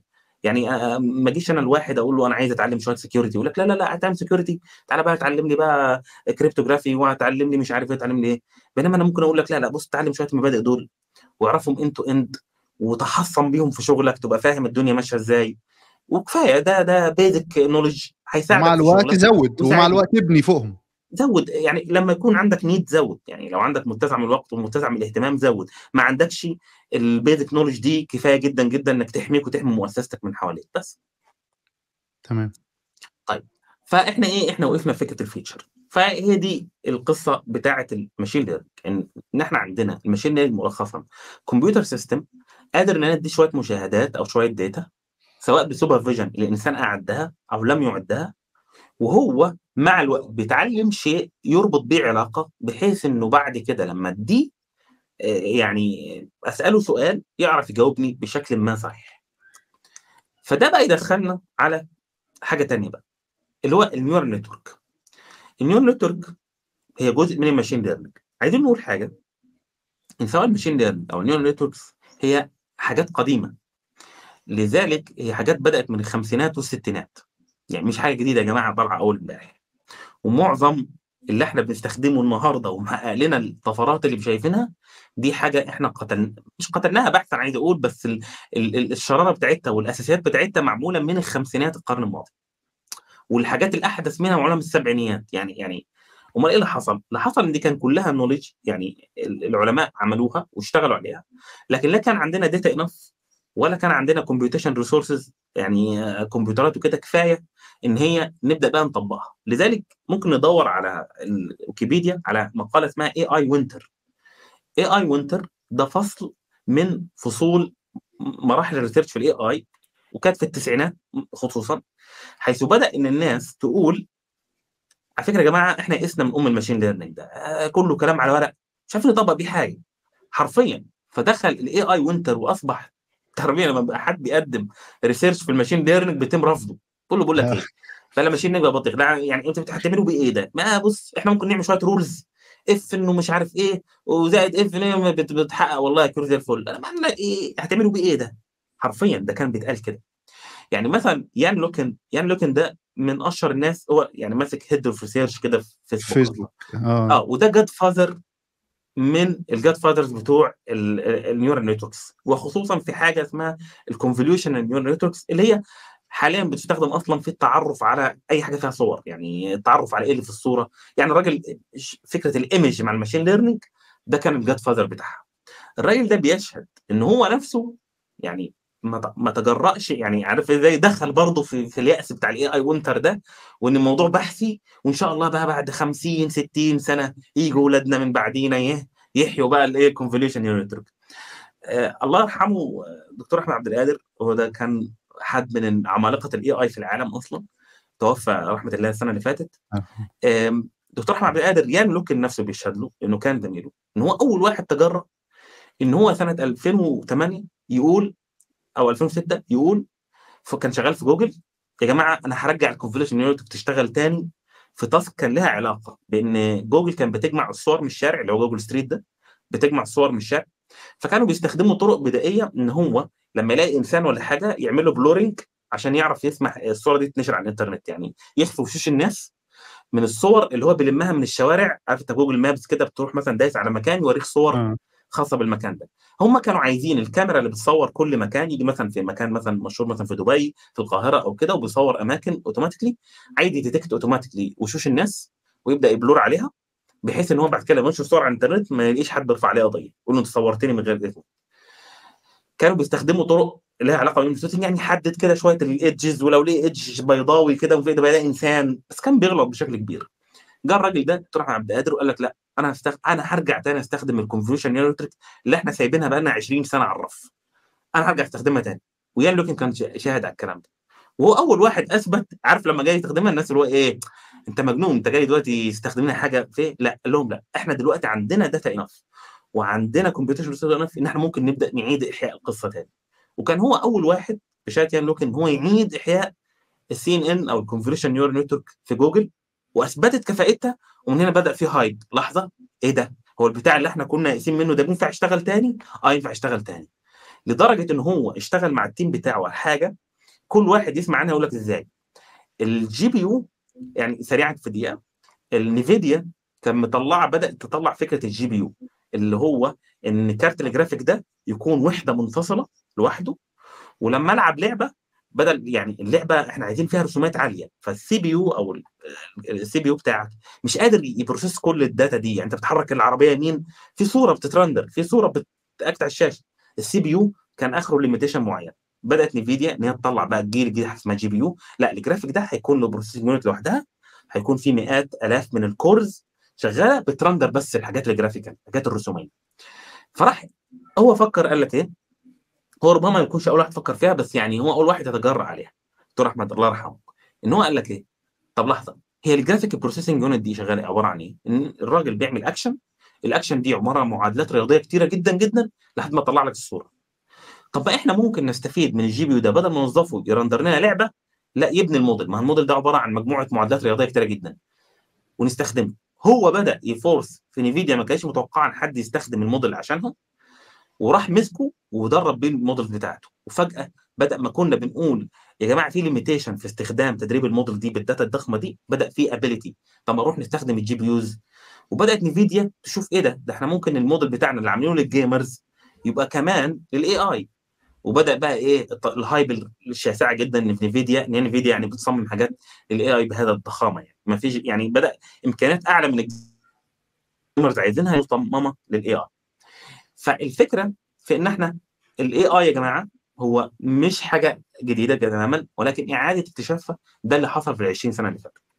طيب تعالى بقى انا هسالك سؤال انت كاحمد يعني، وانت تجاوبني بقى، انت هتحل محل المستمعين، وهسالك سؤال كان يجز فاليو، ممكن تتوقع ان القيمه ولا لا. في عندي معادله بتقول أربعة في اكس ايكوال عشرة فاصلة أربعة، وهسالك سؤال ممكن تتوقعني قيمه الاكس. انت لو قلت لك سيستماتيك يلا هتتوقع قيمه الاكس ازاي؟ انت هتروح عامل ايه؟ تعالى كده انت انت بتتوقع بالشكل ان انت بتخمن وبتشوف تخمينك راح فين.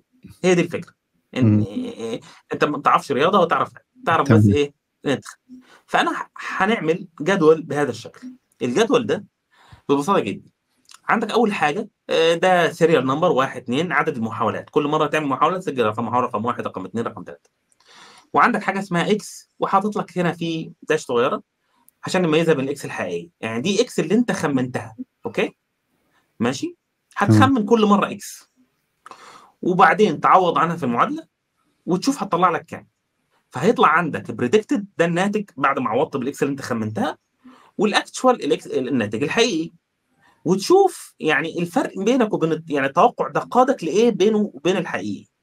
وبالتالي تقول في المره الجايه انا هزود قيمه الاكس اب ولا اقللها داون، انزلها بسيطه جدا. يعني تعال ناخد كمثال، انت جيت قلت لي انا هبدا ب عشرة، عوض لي عن الاكس دي ب عشرة، فتعالى نحسب كده. فهنقول أربعة في عشرة اللي هي مكان الاكس ايكوال كام؟ طلعت لي أربعين، أربعين، بينما الاكشوال كام؟ عشرة فاصلة أربعة. يلا نحسب اللص او الفقد اللي ما بين ما قادوا اليك توقعك والحقيقي، ما بين ال أربعين وما بين ال عشرة فاصلة أربعة. فاكتشف ان انت زياده عن الاكشوال، زياده ب تسعة وعشرين فاصلة ستة. هنا لو قلت لك طب جرب تاني، انت هتقلل قيمه قيمه الاكس دي، يعني هتنزل عن عشرة ولا هتزود عن عشرة؟ اقل، اقل ليه؟ عشرة دي اديت لك حاجه كبيره، طب ما احاول نقللها شويه. طب في المحاوله الثانيه هتعمل ايه؟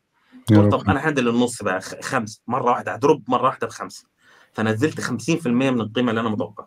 قلت خمسة يلا نعوض، هنعمل ايه؟ أربعة في خمسة ب عشرين، وشفت الاكشوال، فراح لقيت ان انا عشرين فرق بينها وبين ال عشرة فاصلة أربعة اللص ان انا زدت ب تسعة تسعة فاصلة ستة.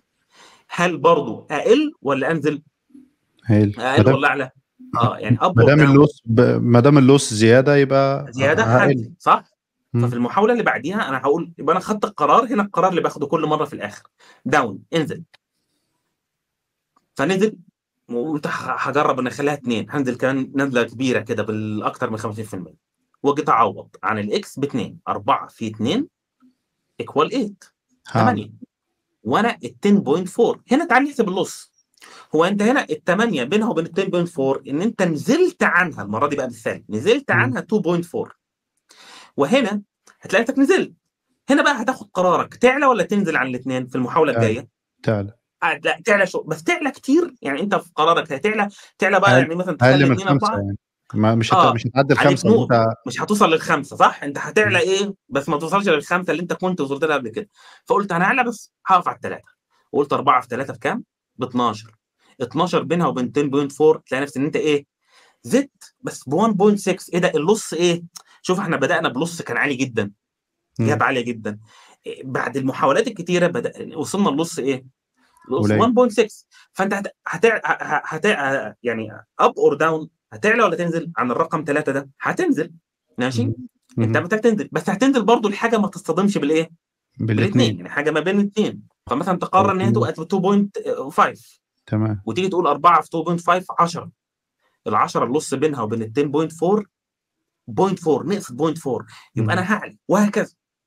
هكذا انت كل مره بتخمن تخمين بيقودك لنتيجه، النتيجه دي بتشوف فرق بينها وبين الحقيقه قد ايه، وبالتالي بتقرر اذا كان تنزل بالقيمه دي ولا تعلى بيها، لحد ما توصل لمرحله اللص بتاعك ضئيل لدرجه يعني اما يبقى زيرو مفيش لص، يا اما لدرجه بتقول انا كفايه كده زي الفل، اللص ده حلو جدا، اكسبتبل، مقبول.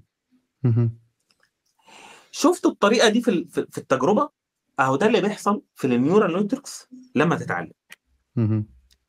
ببساطه جدا لو اعتبرنا يا جماعه التشارت اللي شايفينه قدامنا ده، التشارت ده عباره عن هنا على محور اكس او محور سين عندي الاكس اللي انا بتوقعها، وهنا كل مره احنا خد بالك من هنا كل مره انا ببدا باكس وبوصل لايه؟ للص. ده الانبوت وده اللص الاوتبوت. فانا كل مره هتوقع من اكس هنا حاجه هتديني لص، ده ايه؟ ده محور اللص. فانا مثلا مره توقعت ان ان هنا مثلا سالب مثلا صفر فاصلة واحد مثلا، ماشي، نيجاتيف صفر فاصلة واحد، فاداني اللص العالي ده مثلا. إيه لما توقعت ان اكس بزيرو اداني اللص العالي ده. فكل مره بتجه ناحيه شيء يقودني للص اللي كام؟ ايه النقطه اللي هوصل عندها اللص بزيرو؟ فكانه بدا محاوله هنا، انتقل لمحاوله هنا، انتقل لمحاوله هنا، وهكذا. كل مره يجرب يجرب يجرب يجرب، وعمال نفسه بيقول ايه؟ ان انا اتجه ناحيه ايه؟ انك تزود الاكس، تزود الاكس ده لحد ما اوصل لمرحله ايه ده ايه ده ايه ده؟ انا وصلت لزيرو.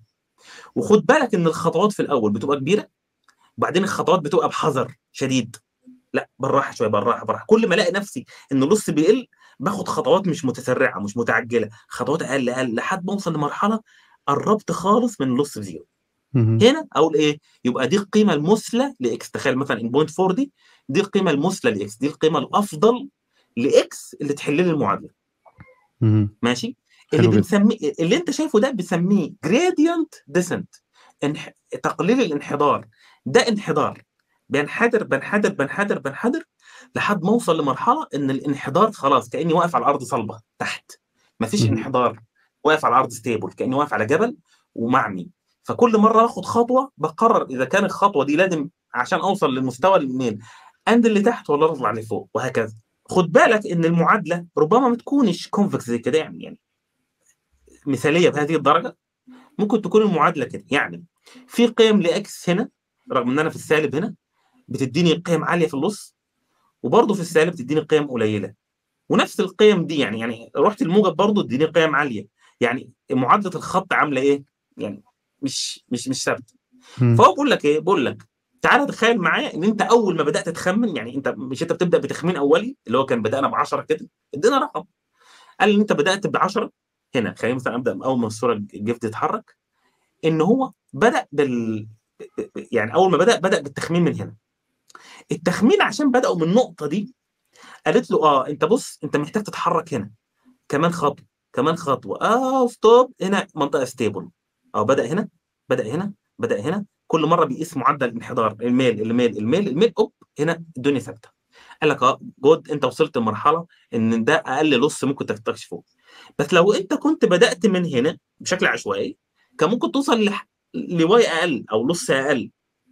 فقال لك ان ممكن تخمينك الاولي يقودك لنتيجه بس هي مش الافضل. زي الجريدي الجوريزم كده.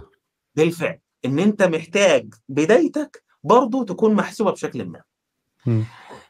الفكره بقى في الماشين ليرنينج، في النيورال نتوركس، انت عايز عندك مجموعه مدخلات بهذا الشكل، الجراف اللي انت شايفه ده. لما اقول لك كلمه جراف، انت عندك مصطلحين اساسيين، قيمه واتجاه. ان عندك مجموعه نودز، مجموعه نودز زي ما ده بنسميه نود، بتحمل كل منها قيمه. وفي دايركشن، مين رايح لمين. والدايركشن ده بيحصل فيه، ممكن يحصل فيه بروسيس، يعني انا عشان اروح من هنا القيمه اللي هنا تتضرب مثلا في اثنين، وعشان اروح من هنا لهنا القيمه دي تنقص منها كذا وهكذا، في علاقه عشان اوصل للقيمه دي، ازاي اوصل من القيمه دي للقيمه دي. ده شكل اي نيورال نتورك. والفكره الفكره ان انا هدخل له مجموعه انبوت ويطلع في النهايه مجموعه اوتبوت. بس ايه اللي بيحصل هنا ده؟ المفترض اعتبر ان دي معادله من اكس واحد واكس اثنين واكس ثلاثة واكس أربعة مثلا، ومطالب عليك انك تلاقي قيم الاربعه اكس دول اللي هيحققوا لك المعادله مثلا. مثلا يعني ده ايه؟ ده وضع مخيل. يعني المعادله بتاعتنا كانت من اكس واحده، ولذلك عملنا الخطوات دي. تخيل المعادله بتاعتنا من اكتر من اكس. وبالتالي ايه اللي هيحصل؟ احنا محتاجين برضه بنعمل نفس الفكره. كل مره نبدا بتخمين للاكسات دي كلها، يعني عندنا مية اكس، لازم كلهم نلاقي قيمهم. هنبدا بقيم عشوائيه، وبعدين نشوف القيم دي تودينا لفين. وفجاه نقول هي القيم دي بعدتنا عن الواقع، بعدتنا عن الاكشوال بقد ايه؟ طب محتاجين نعدل القيم دي ازاي عشان نقلل اللص؟ ونبدا نعمل محاوله ثانيه، محاوله ثالثه، محاوله رابعه، محاول... محاولات كتير لحد ما نقدر نظبط كل الاكس دي اللي اللي يدونا اللي احنا عايزينه. لذلك تخيل عندي ان انا هديك مثلا، اقول لك ان عندي جمله، التاسك بتاعتي بتقول لي we have a set of comments or reviews، عندنا مجموعه كومنتات او ريفيوهات على منتج، ومحتاجين ان احنا نكلاسيفاي. مش فاكر فكره السوبرفايزد كلاسيفاي. بس معلش انت آه. انت كنت انت كنت بتتكلم في النيورال نتورك صح؟ يعني الشرح اللي آه. فات ده كان خاص بالنيورال نتورك حاليا صح؟ في الماشين ليرنينج، احنا في الماشين ليرنينج برضه بنعمل نفس الفكره، بس هي واضحه جدا في النيورال نتوركس، يعني واضحه بشكل، ودي الفكره الاساسيه في الماشين ليرنينج. مش كل ال... يعني الالجوريزمز ماشيه ان هي اصلا يعني هي بتتعلم وبس. الجريدينت ديسنت ده مشترك في مجموعه كبيره جدا من الالجوريزمز، بس في الالجوريزمز الثانيه بتلاقي طرق مختلفه عن ان هي تعمل الحركه دي. لكن في النيورال نتوركس احنا احنا لا احنا استقين في فكره دي. جرب، شوف تجربتك ودتك لانهي لص، قرر هتعدل التخمين بتاعك بقد ايه. دي الفكره العامه. ماشي؟ فتخيل عندي ان انا عندي كومنت، مجموعه كومنتات انا لميتها وجبت اكسبيرت حط لكل كومنت، قال اه الكومنت ده بوزيتيف، كومنت ايجابي عن المنتج، الكومنت ده نيجاتيف، كومنت سلبي عن المنتج، ريفيو ايجابي ريفيو سلبي. جميل جدا؟ واصبح عندي مجموعه داتا متصنفه، ورحت اديتها الالجوريزم ليه؟ عشان يتعلم. بعد كده لما يجي بعد كده الناس تكتب كومنتات جديده، الموديل هو اوتوماتيك يقول ايه الايجابي وايه السلبي. ماشي؟ ويبدا يبلغ صاحب المنتج بالحاجات السلبيه عشان يراجعها. فانا عندي مجموعه مثلا كومنت من ثلاث كلمات، ماشي؟ انا عايز ادخله الموديل، اعتبره بلاك بوكس دلوقتي، في النهايه يطلع لي اثنين اوتبوت. ماشي؟ يديني يقول قيمه يقول الكومنت ده بوزيتيف ولا نيجاتيف، يعني ك آه. اللي هو هو هيطلع للي يعني. بالفعل هو هيطلع اصلا رقم هنا ورقم هنا، والرقم الاعلى ليه هياخد، يعني يطلع مثلا رقم اعلى للبوزيتيف يبقى ايه الكومنت ده بوزيتيف، يطلع رقم اعلى للنيجاتيف يطلع ايه يبقى نيجاتيف. الصوره المثلى ان لو ده مثلا ريفيو آه بوزيتيف، انه يطلع مثلا هنا زيرو خالص للنيجاتيف يلغيه تماما ويطلع البوزيتيف بشكل عالي. بس في الواقع مثلا هيطلع somehow لو هي probability يطلع سبعين بالمية بوزيتيف ثلاثين بالمية نيجاتيف، وانت تقرر اذا كان سبعين بالمية دي حاجه انف تاخدها من الموديل كقرار ولا ضعيف. يمكن مثلا تطلع خمسة وخمسين خمسة وأربعين، فده بتكشف تقول ايه؟ طب يمكن الريفيو ده مش لا بوزيتيف ولا نيجاتيف، ريفيو عادي كده واحد بيقول السلام عليكم وشكرا وسكت، ما قالش اي معلومه عن المنتج. فده بلاك بوكس بالنسبه لك دلوقتي. انا هدخل شويه كلمات مثلا من الريفيو، في النهايه هو يطلع لي ده بوزيتيف ولا نيجاتيف. اللي بيحصل هنا كالاتي، تخيل ان الريفيو بتاعي مثلا من كلمتين كلمتين واحد كتب كلمه باد برودكت بس، جميل جدا. فانا عندي، خد بالك من هنا، في لاير احنا بنعتبر ان كل عمود من النودز دي لاير، طبقه، وبتاخد طريقها بشكل ما عشان تروح للطبقه اللي بعديها. فانا عندي هنا طبقه اوليه، سوري، طبقه اوليه اللي هي الانبوت، طبقه اخيره الاوتبوت. الانبوت ده ماليش تحكم عليه، ده الداتا. الاوتبوت ده ده اللي الموديل هيقرره. الهيدن دي بقى دي الفاريبلز بتاعتك اللي انت مفترض تلاقي افضل قيم ليها عشان تحقق لك الاوتبوت الصح. طب مين اللي بيسيت الفاليوز دي؟ يعني انا مفترض ان انا في الاول هقول له ان ده يعني ده بوزيتيف وده نيجاتيف، فيبقى عارف، لان لا. هو يعرف منين ان كلمه البدايه دي نيجاتيف؟ حلو. هو هو هيعمل ايه؟ هو هيعمل كالاتي. هو اول حاجه خالص، اول حاجه هيمثل الانبوت ده بشكل ما، ودي طريقه دي ملهاش علاقه بنورال جوبس. يعني يعني بمعنى ايه؟ بمعنى ان انا مثلا هقول له انا هدي كل كلمه اي دي، يعني باد دي اي دي بتاعها اربعة وتلاتين، البرودكت دي اي دي بتاعها سبعة وستين، خلاص اوكي. دول الانبوتس بتوعك، دول مجهزين من قبل ما انت تتعلم، يعني مش انا انا انا انا جاهزهم لك. فخلاص يعني عندي ديكشنري كل كلمه قدامها اي دي، بحيث لما باد برودكت دي تتحول لرقمين زي دول، خلاص.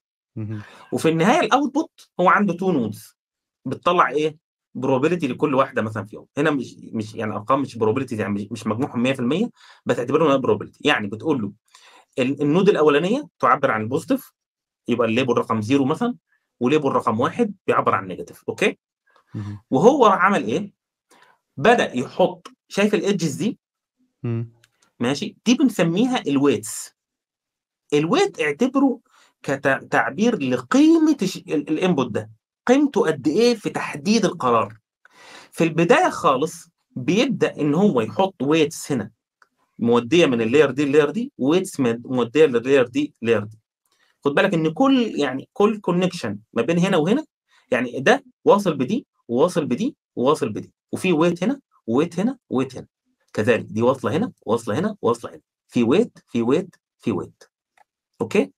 في البدايه خالص زي ما احنا عملنا، هيبدا يحط ارقام عشوائيه، جميل جدا، بشكل ما يحط اي ارقام ويبدا ياخد القرار. يبدا يقول ايه؟ اوكي انا هاخد الرقم ده وهضربه هنا وهنا وهنا، واخد الرقم ده واضربه هنا وهنا وهنا، فالمجموع يعني مثلا صفر فاصلة خمسة وعشرين دي اتحسبت من ايه؟ اتحسبت من ناتج اربعة وتلاتين في ده، واربعة وتلاتين في ده، واربعة وتلاتين في بوينت سبعة وتسعين، لا سوري سوري انا اسف، صفر فاصلة خمسة وعشرين اتحسبت من اربعة وتلاتين في ده وسبعة وستين في بوينت اتنين وعشرين. الاثنين دول، الخطين دول، هم اللي كونوا الرقم ده.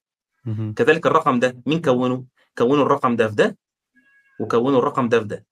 كذلك دي كونوا الرقم ده في ده، والرقم ده في ده. سميشن يعني اضرب حاجات في بعض وجمعهم وحطهم لي هنا. اوكي؟ كذلك انتقل من اللاير دي اللاير دي ازاي؟ اللاير دي اتكونت ازاي؟ اتكونت من ده في ده، زائد ده في ده، زائد ده في ده. يعني الثلاثه نودز ساهموا في تكوين القرار هنا، بعد ما كل واحده اتضربت في الويتس بتاعتها. وكذلك القرار هنا اتاخد من الثلاثه نودز دول بعد ما كل واحده اتضربت. وفجاه جه خلاص خلص كده السايكل، خد الباد برودكت وطلع. فاول محاوله ليه طلع بشكل ما قال ايه؟ ده بوزيتيف، انا انا انا قررت ان هو بوزيتيف. فجاه تيجي تقول له ايه؟ تقول له لا النتيجه غلط. هنا لازم تعلمه حاجه، تقول له هو غلط بلص قد ايه؟ بمقدار فقد قد ايه؟ جاست انه عرف الفقد اللي حصل ما بين توقعه والحقيقه قد ايه، هيقرر يعمل ايه في الويتس دي، يعدلها ازاي عشان تطلع له المره الجايه نتيجه اصح او لص اقل. فانا هنا هسوبرفايز عليه، هيبقى في انسان هيدخل له انبوت على الداتا دي متجهزه من قبل. يعني انا انا عندي مثلا ألف كومنت، كل كومنت محطوط قدامه بوزيتيف ولا نيجاتيف، تمام. وبعدين همشي على الألف كومنت يا جماعه واحده واحده، كل واحده ادخلها للموديل واقول له ها طلعت ايه؟ يقول لي كذا. في معادله بره اتاتش كده بالنيورال نتوركس بتحسب اللص، يعني هو هو انت توقعت ايه بعد اول واحده؟ توقعتها بوزيتيف، اه صح، بس في لص برضه ما بين كذا وكذا، في لص توقعتها دي نيجاتيف غلط، وفي لص قد كده. بيبدا يمسك اللص ده ويرجع يعدل في القيم الويتس دي، يرجع يعدل فيها، يعني صفر فاصلة صفر صفر ثلاثة دي فجأة يقرر انه يعليها تبقى صفر فاصلة ثلاثة بس، بوينت البوينت اتنين دي فجأة يقرر انه يوطيها تبقى صفر فاصلة صفر يصفرها خالص يلغيها، وهكذا يبدأ يعدل ويعمل ويعمل كومنت ورا كومنت. انا عندي ألف كومنت في انسان عمل لهم ليبلز كومنت ورا كومنت، بعد ما يخلص ال ألف كومنت ده كده بنسميه تم ايبوك او مرحله عدى فيها على كل الداتا. انا وانا بترينه بقرر ان هو هيمشي كام ايبوك، يعني يمشي تاني على الألف تاني ويمشي تاني على الألف، كل مرحله بيمشي بيمشي ايبوك كامله. بعد فتره بيوصل مرحله ان انا اكتشف ان اللص بتاعته بدات تقل، كانت بادئه جاب كبيره جدا بدات تقل تقل تقل تقل تقل، اذا هو سام هاو اتعلم ازاي يتيون الراديو. الراديو مثلا انت بتبدا تمسك بكره الراديو تعمل تيوننج، تظبط الراديو على المحطه المعينه، بدا يعمل ازاي تيون القيم اللي هو كان بداها افتراضيا وعشوائيا لقيم صح، لو كمعناها كمعادله ده في ده زائد ده في ده زائد ده في ده زائد ده في ده يدينا الاوتبوت اللي احنا عايزينه.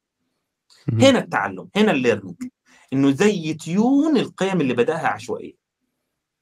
حلو جدا. فاهم الفكره؟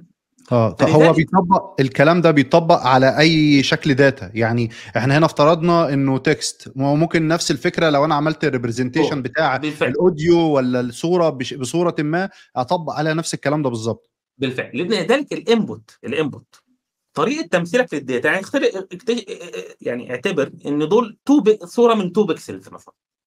مثلا يعني هو مفترض يقول لك ايه اللي في الصوره دي مثلا، يعني تو كلاسز في الاخر.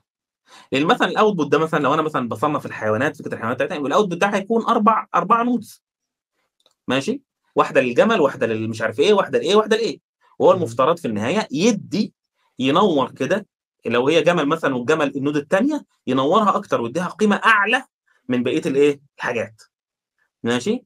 فده الاوتبوت، والانبوت البكسلات بتاعت الصور، فسواء الانبوت او الاوتبوت دي حاجه هو مش هيحاول يغيرها، يعني الاوتبوت دي حاجه نتيجه للي عمله، والانبوت دي حاجه للاكسبرت او الانسان دخلها له. هو لعبته فين؟ هو لعبته في الهيدن موديل، زي ما بنسميها هيدن، مخفيه، انه يلعب بقى في ما بين الانبوت والاوتبوت. هو بقى ايه فكرته؟ يستنتج افضل علاقه ما بين الليرز بقى وهي معديه على بعضها كده، بغض النظر عن الانبوت والاوتبوت، يستنتج العلاقات ما بينهم لحد ما يوصل لافضل افضل علاقه او افضل معادله، وهي ده هي دي المعرفه، هي دي بقى المعرفه الاستنتاجيه بهذا الشكل. النوع ده من النيورال نتوركس بنسميه فولي كونكتد نيورال نتوركس. فولي كونكتد ليه؟ لان كل نود اتصلت بكل نود بكامل العلاقات، يعني انا عشان اعمل هنا في اللاير دي مثلا، انا عشان استنتج الرقم البوينت خمسة وعشرين استخدمت كل الانبوتس من اللاير اللي قبلها مع كل العلاقات، ففي فولي كونكتد، يعني دي عشان اوصل لها وصلت من دي ودي ودي ودي، يعني عارف ازاي؟ فولي كونكتد، كله كله اتصل بكله، فتلاقيها شبكه داخله في بعضيها تاني. في انواع ثانيه ما بستخدمش الاركتكشر ده، بس ده الاركتكشر الاشهر في الايه؟ في النيورال نتوركس ماشي؟ الاركتكشر الثانيه مجرد بس يعني ازاي بقى اظبط الدنيا، بس نفس الفكره. انا هخوض تجربه فاستنتاج فمعدل فقد بناء عليه حبني ان انا احدث الداتا دي، احدث الويتس اللي انا خمنتها زي ما احنا عملنا في معادله الاكس.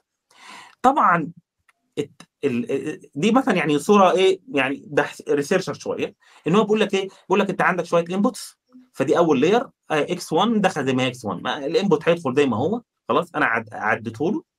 بعدين انا عندي هو عاملها من تو لاير، فعندي ويت على كل ايدج فيه ويت دبليو واحد واحد دبليو اتنين اتنين دبليو مش عارف ايه مسميهم كده، وببني علاقات. هو بيقول لك بقى ان في يعني زياده على ذلك في حاجه اسمها بايز، قيمه اضافيه، يعني بعد ما اضرب بعد ما اضرب اربعة وتلاتين في بوينت ثمانية وستين بعمل بلس قيمه ما برضه هو بيحاول يستنتجها، دي بتعمل ازاحه. عامه كلام يعني ايه تكنيكال، بس عشان ما تعرف ان ان القيمه اللي بيستنتجها هي الويتس وحاجه اسمها البايز، انه يزحزحها يمين او يزحزحها شمال فوق تحت وهكذا القيمه اللي وصل لها، يعني ممكن تكون قيمه صحيحه لكن لو زحزحت فوق شويه هتبقى في مكانها الصح، هو عايز يعمل كده.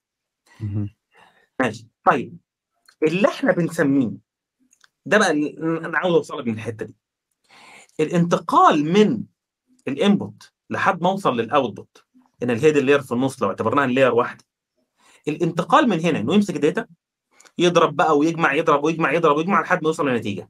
فجاه هنا يقف يقول ممكن تحسب لي انا بيني وبين الحقيقي كام في في الدوكيمنت دي؟ المفترض ان هي كانت تطلع جمل، انا طلعتها ضفدع، انا طلعتها ضفدع. انت ممكن تقول لي اللص كان كام، فبقول له اللص رياضيا، بقول له اللص بمعدل كذا. الخطوه دي كده بنسميها الفورورد، يعني رايح. ماشي؟ الرايح ده مفيش فيه مشكله، اضرب اجمع اضرب اجمع اضرب اجمع وصلت النتيجه، خدت لص. بتروح بيعمل ايه بقى؟ بعد اول ما ياخد اللص يعمل باكورد، في الباكورد بقى يبدا يحدث القيم اللي قلنا عليها عشان في المره الجايه يطلع نتيجه احسن. زي ما عملنا ان احنا توقعنا، ده بنسميه الباكورد بروباجيشن. الفورورد بروباجيشن اخد الداتا والموديل، الموديل هيطلع اي نتيجه وات ايفر. الباكورد هي مرحله انه يحسن من اخطائه، يحسن من توقعاته، ودي بنستخدم فيها الديفرنشيشن او التفاضل، اللي انا اول لما كنت درست الديب ليرنينج اخيرا عرفت التفاضل ايه مهمته في حياتنا. التفاضل مهمته يا جماعه طلع حرفيا ان التفاضل ليه ليه معنى. بدل ما كان المدرس في الثانويه يدخل يقول لك يا جماعه التفاضل هتجي لك مساله في الامتحان، نزل القص اطرح منه واحد ضربه في الاساس، الحمد لله ايه بيعمل ايه يعني اخترعوه ليه؟ كانوا متعقدين عايزين يزودوا ماده زياده على الطلبه. لا لا، التفاضل يا جماعه او الاشتقاق او الديفرنشيشن فكرته انه ماذا هو. بص، لو عندك معادله من كذا متغير، لو انا عدلت في المتغير الفلاني بمقدار كذا ياثر قد ايه اوفر اول في النتيجه. فده يخليه فكره اب اند داون، بدل ما كنا احنا بنقول ننزل ويطلع ينزل ويطلع، يخليه يقول طب انا هنزل واطلع اقلل او اصغر من قيمه الاكس ده بسبب انه يديني امباكت قد ايه على اوفر اول كل اللي بيحصل هنا. فبالتالي هو لما بيغير القصه بيغيرها باستخدام التفاضل، ده بيخليه يغيرها بمنطق بسنس، بيحط معدلات تفاضليه بناء عليها بيبدا يعدل أه. يعدل لانه لانه لما اقول ايه انا هقرر ان انا اغير الويت ده، هغيره هزوده صفر فاصلة خمسة. هو هو قبل ما ياخد قرار صفر فاصلة خمسة يزوده، هو واخد باله ال صفر فاصلة خمسة دي هتدي امباكت قد ايه. اصل انت عارف انت عندك ملايين البارامترز، هتدي امباكت قد ايه على اوفر اول القصه. فبالتالي يقول صفر فاصلة خمسة ده كتير قليل وهكذا. حلو جدا. تمام كده. لذلك يا جماعه لما نيجي على تشات جي بي تي، وبعدين هنتكلم عن الموضوع ده، لما يجي على تشات جي بي تي ويقول لك ايه؟ يقول لك البتاع ده فيه واحد بليون بارامتر، يروح جوجل طالعه تقول طب وعليا ب خمسة مليون بارامتر. بالظبط، انا مش فاهم ايه يا جماعه البارامترز دي. البارامترز هي الكونكشنز، القيم اللي حسبها ما بين كل لير ولير، جمعهم كده عندنا كام بارامتر. لذلك هي كل ما البارامتر زادت دي كالكوليشنز، الكالكوليشنز هتزيد، وبالتالي الميموري اللي انت محتاجها عشان تحسب الكالكوليشن دي عيله كبيره. حتى الموديل ده في النهايه لما يعني وصلنا كده لستيت معينه، اوكي الستيت دي هتتخزن في فايلات، يعني هيتخزن كده ان الدبليو دي فيها قيمه كذا، والدبليو دي فيها قيمه كذا، والويت ده فيه قيمه كذا، والويت ده فيه قيمه كذا. دي داتا داتا متخزنه على الستورج، فحجمها ضخم جدا، لان احنا كمان بنلعب في فلوتنج بوينت عالي. يعني ايه احنا بنلعب بقى ايه؟ مش بوينت خمسة وكده، لا بنلعب في بوينت صفر صفر صفر واحد تسعة، عارف ازاي؟ عشان يبقى دقيق جدا جدا. لذلك حاجه هتلاقي انت في الموديل لما هتشوفه بعد كده يقول لك ايه الموديل ده قللنا حجمه وعملنا له حاجه اسمها فلوتنج بريسيشن، او تقليل دقه الرقم العشري. فبدل ما كان اثنين وثلاثين يعني صفر فاصلة صفر صفر لحد اثنين وثلاثين دقيق، رحنا عملناه شرينك خلال لحد ستاشر او لحد ثمانية لحد أربعة. ده بيقلل حجم الموديل لكن بيأثر على الدقه. فيعني تريد اوف، عايز تقلل حجم الموديل عشان الجهاز بتاعك يشيله، بس هيأثر على الدقه شويه. ايه رايك؟ فهم فهم بيلعبوا في الارقام دي، عشان كده لما تيجي تستخدم انت الاي بي اي بتاعهم فيقول لك نسبه الدقه كذا، لانه بيقابلها كومبيوتنج من ناحيته فتكلفه فلوس، فيديك موديل تعبان، يديك ريزلتس تعبانه لانك بتدفع فلوس تعبانه. بتدفع الموديل ممكن على عدد البارامترز او على الفلوتنج بوينت بتاع تخزينه في الميموري. كل ما الدقه العشريه قلت كل ما الكالكوليشن بقت اسرع. ماشي؟ مم. وطبعا في الجي بي انت بتستخدم جي بي يو، فالجي بي يو الميموري بتاعته لن تكون اعلى. لذلك الجي بي يوز مثلا السبيكس بتاعها الرام بتاعته كام؟ لان انا لما هلود الموديل فيه هلوده كده كله مره واحده كده، فلازم هيستغل مساحه من الميموري عشان لما اعمل الكالكوليشن اعملها مره واحده. ماشي؟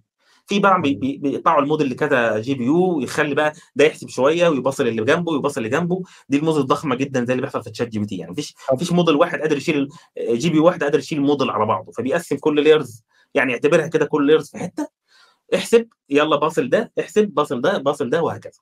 طب انت قلت ان في معلش انت قلت ان في سايكل اللي هي فورورد بروباجيشن وفي باكورد بروباجيشن اللي هي بيقدر يحسن فيها الارقام. طب هو ليه بيزود بارامترز ما دام يقدر يحسن على الفعلي؟ يعني انا من غير ما ما ازود بارامترز انا اقدر اعمل السايكل باكورد واحسن الارقام وابدا السايكل عادي بنفس عدد البارامترز الصغيره. بنف... بالفعل بالفعل الفكره في انه ايه؟ الفكره في انه اكيد هم حاولوا يعملوا كده يعني يعني ودي حاجه من, من الريسيرش بوينت. ازاي اوصل لنفس الكفاءه دي ببارامترز اقل بكالكوليشنز اقل في ليميت؟ يعني هو مش معنى انه بيحس انه هيوصل لل مية بالمية ممكن خلاص يستك في مرحله ما مش قادر يعديها، مش قادر يتعلم، مش قادر يحسن. الموضوع مش مثالي لهذه الدرجه، فبالتالي انا كل ما بديه فريدم او بارامترز اكتر ده معتقد ان انا بديه انه ما اقدرش الويتس دي يوصل فيها لمرحله ما، ربما يعني لما ويتس اكتر دي فلكسبيليتي في التعديل احسن، فبالتالي يوصل مرحله. لذلك على فكره يعني الى عهد قريب احنا دايما بنتكلم عن انه ما بعد تعلم، تعلم خلاص وصل مرحله ان انا عندي موديل اديه انبوت يطلع لي اوتبوت زي الفل. يعني اذا في شيء في الويتس اللي جوه دي اتحسنت لدرجه حلوه. هو ايه اللي حصل جوه؟ انا عندي ملايين البارامترز، ايه العلاقه اللي تنتجها؟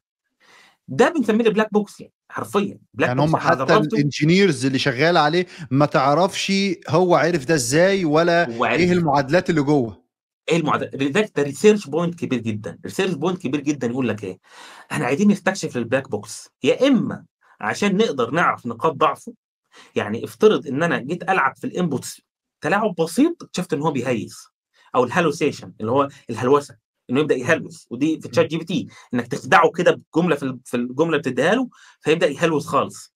اذا في شيء ما في الانبوت بتاعك اثر على جزء ما جوه عليل او ثقيل ما كانش مكتشف قبل كده، فنعالجه نحسنه، بس نحسن الجزء ده بدل ما نحسن كل حاجه من الاول، نحسن بس الجزء الصغير ده العقيم السقيم ونبدا نحصل على نتيجه احسن. او واحد تاني يقول لك ايه؟ يقول لك طب لحظه، طب ما افرض افرض انا اكتشف اكتشاف ان في جزء ما هو اللي شايل النولج الصح، وبالتالي ممكن استغنى عن الباقي في الكالكوليشن واطلع موديل بيعمل نفس الحاجه بس بحجم اصغر.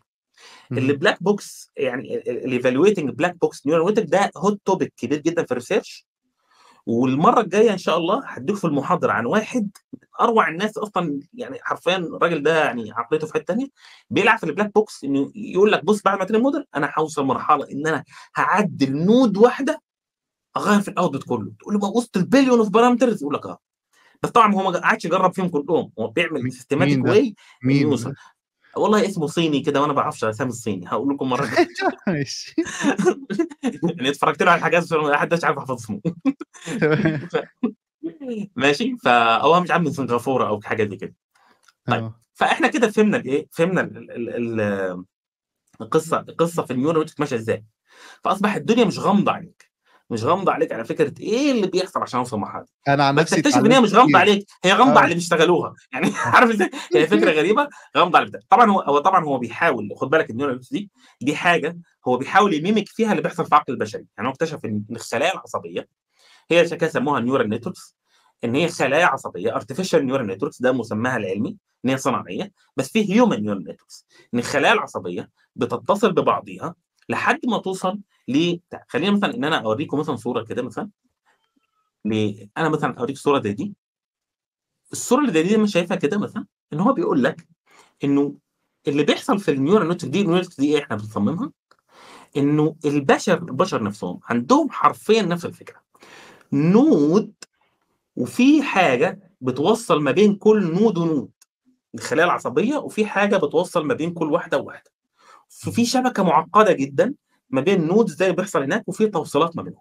التوصيلات دي نفسها فيها من التيونينج، اصل هي اشارات كهربائيه، يعني اشارات كهربائيه عباره عن حاجه ممكن نقيسها رياضيا بتدخل، وبالتالي وهي داخله بيحصل لها سمها وتعديل قبل ما توصل للنود اللي بعديها، ودي بتبصيها للي بعدها، ودي بتبصيها للي بعدها، وهكذا. في تيونينج بيحصل. لا التيونينج بقى سبحان الله بقى بيحصل مع تعلمك، وبتنزل آه. انت برضو براندوم فاريبلز حلوه عشان تخلي التعلم سريع، يعني ربانيه آه. مش عشوائيه جدا. ويعني مثلا يعني حاجه زي ايه، حاجه زي مثلا ان هو بيقف قدام معضله ان, إن الانسان بيتولد بمهارات جاهزه، يعني زي مثلا الرضاعه، الرضاعه دي ميكانيزم عالي جدا، ازاي انه يضم شفايفه، يضغط باسنانه، يشفط، يكتم النفس، يعرف ياخد، يقف كده عن مرحله معينه يبدا ياخد رشفه ثانيه وهكذا. ده ميكانيزم، ده في اشارات عصبيه شغاله نازله، سيستم موجود، في سوفت وير موجود، في نفس الوقت في سوفت وير موجود، وفي نفس الوقت السوفت وير عمال يتعلم ويبدا وقوه، فانت تبني علاقات تبني ثقافتك. فجاه اللي بيحصل ايه بقى؟ الغريب بقى جدا ان في حاجه في هم خدوها بعد كده حسنوا بيها النيورال نتورك، حاجه اسمها الاكتيفيشن. الاكتيفيشن يعني التفعيل. اللي بيحصل ايه؟ ان الاشاره بتدخل مثلا من مثلا من ودانك، اوكي؟ الودانك دي متصله بكميه شبكات عصبيه كتيره جدا جدا، خلايا عصبيه كتيره جدا جدا داخله. لكن والاشاره رايحه اشاره صوت، اللي بيحصل فجاه ان الاشاره الكهربائيه وهي داخله عند مجموعه بتختفي، بتتلاشى كانها ما وصلتش. يعني فجاه كان اعتبر ان الويت ده الويت اللي داخل ده زيرو، زيرو حاجه ضربتها في زيرو في, في الشبكه، الحته دي ملهاش لازمه، فانت ما انا شايلها بس مكمله في حته ثانيه، عماله تتعاظم تتعاظم وتختلف وتتغير لحد ما توصل منطقه السمع وفضه الاشاره، اللي هو كان الموديل وصل للبرفكشنزم، اللي هو خلاص انا بقيت عارف بالظبط ايه النودز اللي عايز اشغلها والنودز اللي مش عايز اشغلها. عليك نور. نفس الخليه العصبيه دي هيعدي عليها اشاره من حد ثاني، فجاه هتتاكتف. فاكتشفوا ان خ... ده اللي بيحصل لما بيصوروا البرين، وتلاقي مثلا في مناطق هوت كده ومناطق قليله، ده ان في مناطق حصل لها اكتيفيشن، خلايا عصبيه حصل لها اكتيفيشن وحصل لها ما حصلهاش. فده اللي بقى اللي خلاهم يبداوا بعد كده لما يدرسوا الدنيا يقول لك ايه؟ يقول لك اه احنا هنعرض انسان تحت الاشعه المقطعيه ونشوف ايه الخلايا اللي بتنتش اكتر ساعه السمع، فنقول دي المنطقه مسؤوله عن السمع، دي مسؤوله مسؤوله عن التذوق، مسؤوله عن ادراك البصر، مسؤوله عن التف... التفكير الحسي العاطفي وهكذا. اكتيفيشن. خدوها بقى في الرياضه، قال لك ان هو هيجي هنا بقى، يعني هرجع تاني للنقطه دي هنا في الصوره دي، ان هو يجي يقول لك ايه؟ يقول لك بص انا بعد ما هضرب يعني اضرب دي في دي واجمع ومش عارف ايه، هعمل معادله هنسميها الاكتيفيشن فانكشن تقرر اذا كان الويت دي تؤخذ بعين الاعتبار او لا تؤخذ. اها عشان يسيميليته زي المخ كده. بالظبط. فهو النيورال نتوركس اصلا اللي احنا فيها دي بور سيميوليشن، يعني انهم في حاجات لحد دلوقتي مش قادرين يفسروها في المخ حرفيا، يعني مش مش مش انا ببالغ، مش قادرين يفسروها في المخ جدا في تعاظم الشبكه العصبيه والكلام ده، بس هو ده بور سيميوليشن، ده اللي قدروا يفهموه، ولما طبقوه في الرياضه اكتشفوا ان هم ايه بيتعلموا من الايه من ال من الكائنات الحيه عامه. عارف الاغرب بقى من كل ده ان هم كل ده بيقول لك ان الكون بالصدفه وان الانسان بالصدفه وان يعني هو ده الاغرب من الموضوع كله. والله انا انا عايز الناس اللي بتكلم يعني يعني انا عارف طبعا موضوع علم بحث، انا انا اتذكر يعني وقفه دقيقه هنا، انا في الجامعه عندي كان مطلوب مني ان اخد ماده اختياريه من المواد اللي باخدها في الماستري، فاخدت ماده لها علاقه بالبايوانفورماتكس عشان يعني المعيد بتاعها صاحبي، فقلت هيظبطني يعني ان شاء الله ربنا يسهل، وماليش علاقه بالبيولوجي يعني ولا حاجه. ففي اول محاضره بناخد حاجه اسمها سنترال دوغما اوف بايوانفورماتكس، يعني اللي عارفه ليه زي العقيده المركزيه او البايوانفورماتكس، دي الحاجات اللي احنا كلنا قد اتفقنا عليها. دور كده على اليوتيوب او كده اكتب سنترال دوغما اوف بايوانفورماتكس، تلاقي محاضرات كتيره ايه الحاجات الاساسيه في بايوانفورماتكس قبل ما تدخل يعني في البيولوجي البيولوجي عامه، الدي ان ايه والار ان ايه والحاجات دي. اكتشف ان في كميه نظام ذكي هم لحد فتره يعني كان بيهربوا من فكره الخلق الالهي، فاقول لك ايه الانتليجنت ديزاين، آه نظام ذكي، نظام بيصلح نفسه، بيعدل من نفسه، مش روتيني. يعني الناس فاكره ان الموضوع روتيني بحت، دي دي هلاقيها في كل البشر، هي نفس السيكونس. لا، الفرق بين الروتين والذكاء انه هيحصل خطا وهيتعدل الخطا، في سيستم لمؤلفات الخطا، وفي فولت توليرنس، عارف الداتا بيز عندنا او الداتا في فولت توليرنس، في في الار ان اي فولت توليرنس، يا نهار، وفي سماحيه كمان، وفي باك بلان اي وبلان بي وبلان سي بياخدها في قرارات معينه. ايه ده؟ ده سيستم ماشي لوحده يعني انا حي عايش جواك كده، عايش مع بيخطط نفسه. فبقول لك يعني هو بيحاول يسيميوليت الدنيا، وبرضه معتقد ان الموضوع، عارف ان احنا واقفين اه تشات جي بي تي، يا نهار اسود، واقفين مذهولين. ما انتوا لو درستوا المخ البشري هتذهلوا اكتر واكتر فذهلتوا عن البور سيميوليشن والسيميوليشن يعني الموديل الحقيقي. آه عادي، لا عادي عادي ممكن يحصل عادي بالصدفه. خلاص ما تشات جي بي تي يحصل بالصدفه، سيبوا المثل المسج يحصل بالصدفه، ايه المشكله؟ ف... ف... فدي فدي الفكره. فانا لحد دلوقتي اللي عايز اوصله المحاضره دي عشان ما اطولش على الناس، وان شاء الله الجزء المتبقي بسيط شويه مش كبير، وهناخد فيه جزء عملي الناس ممكن تحبه. ده في البودكاست الجاي ان شاء الله، صح؟ لا لا، ده الجزء الاخير. البودكاست الجاي بقى هيكون فيه ايه؟ شويه حاجات اكتر. الى الان احنا احنا اتعلمنا عن حاجات، يعني ايه ماشين ليرنينج؟ يعني ايه فكره الليرنينج؟ يعني ايه فكره ان الكمبيوتر ان السيستم يبدا ياخد فرصته في التجربه، ثم في كنترول على انه واحد ينبهه ويقول له في لص او ما حصلش، في فقد في تخميناتك، وبالتالي يبدا يحسن من تخميناته. وفي النهايه النيورال نتوركس يبدا يشوف ان شات جي بي تي موديل دالي ما هو الا مجموعه كالكوليشنز. لذلك في ميم مشهور جدا يقول لك اصل بص القصه دي عباره عن ماتريكس، عارف انت ضرب المصفوفات، مصفوفه في مصفوفه طلعت مصفوفه جديده، وهكذا. ده اللي بيحصل هنا، مصفوفه يعني ضربت في مصفوفه طلعت مصفوفه، ضربت في الثانيه، ضربت. ان هو يقول لك ايه، لو مصفوفه ضربت في مصفوفه ماتريكس مالتبلايد باي ماتريكس از سمبل كالكوليشن، يعني في او هاي سكول كالكوليشن. مصفوفه ضربت مصفوفه ضربت مصفوفه، لا احنا كده بنهدد البشريه. ده اللي بيحصل هنا، ان هنا هددنا البشريه بايه؟ شويه ماتريكس مالتبليكيشن، حرفيا حرفيا ده اللي بيحصل. يعني ما ما فيش ما فيش لوجيك اكبر. عشان كده ايلون ماسك خايف يعني، فعشان اه عشان كده اه خايف. احنا ضربنا مصفوفات في بعضيهم، ضربنا كتير في بعض. طيب انا بقى عايز ادي هنا بس في المق... اخر المحاضره، ومعلش على الاطاله، ان احنا عندنا بس عايزين ناخد مقدمه بسيطه عن ان ال بي، عشان المره الجايه لما نتكلم يكون الناس عندها اويرنس بالان ال بي. الان ال بي او الناتشورال لانج بروسيسنج يعني معالجه اللغه الطبيعيه، بمعنى ان اللغات البشريه او او اي طريقه في التعبير الانساني، يعني هي اللغات ماشي المنطوقه حتى الغير منطوقه على لغه اشاره او كده، هي اللغات عايزين نعالجها بشكل ما بحيث ان الكمبيوتر يستفيد منها، ونقدر نستخدم الكمبيوتر لما ندخل له الداتا دي جايه من الانسان يبدا يشتغل، يبدا يدي قرار. تخوفنا، انا كنت بقول الكلام ده من زمان، ويعني يعني ايه واثبت لي صح. انا كنت يعني زمان كان ال ان ال بي مش اعلى حاجه في الماشين ليرنينج يعني كتقدم، كان الحاجات اللي فيها صور، الحاجات اللي فيها صوت يعني كانت متقدمه اكتر، خصوصا اللي فيها صور اللي احنا بنسميه الكمبيوتر فيجن، يعني رؤيه الحاسب.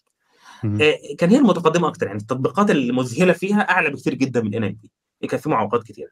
فكنت بقول ان الايه، انه احنا في افلام الساينس فيكشن او الخيال العلمي اللي بنتوقعها، احنا تخوفنا مش من كمبيوتر بيشوف على قد ما الكمبيوتر بيتكلم معاك. ده التخوف، يعني عارف انت بتصور روبوت بيتكلم معاك، ده ده, ده اقصى تخوفك، انه بيمارس اعلى درجه من درجات الذكاء البشري، وهي الكلام او التعبير الحديث. ف وده اللي حصل، اثبته السنه اللي فاتت ماشي. طبعا يعني ربما رايي خطا يعني، بس انا اثبت لي ايه؟ انه لما طلع حاجه زي دالي تو ومش عارف ايه الحاجات دي، وشويه كلام يعمل لك صوره ويرسم لك حاجات ومش عارف ايه، الناس كانت مذهوله بس مش خايفه، يعني مذهوله ما بيحصلش خايفه.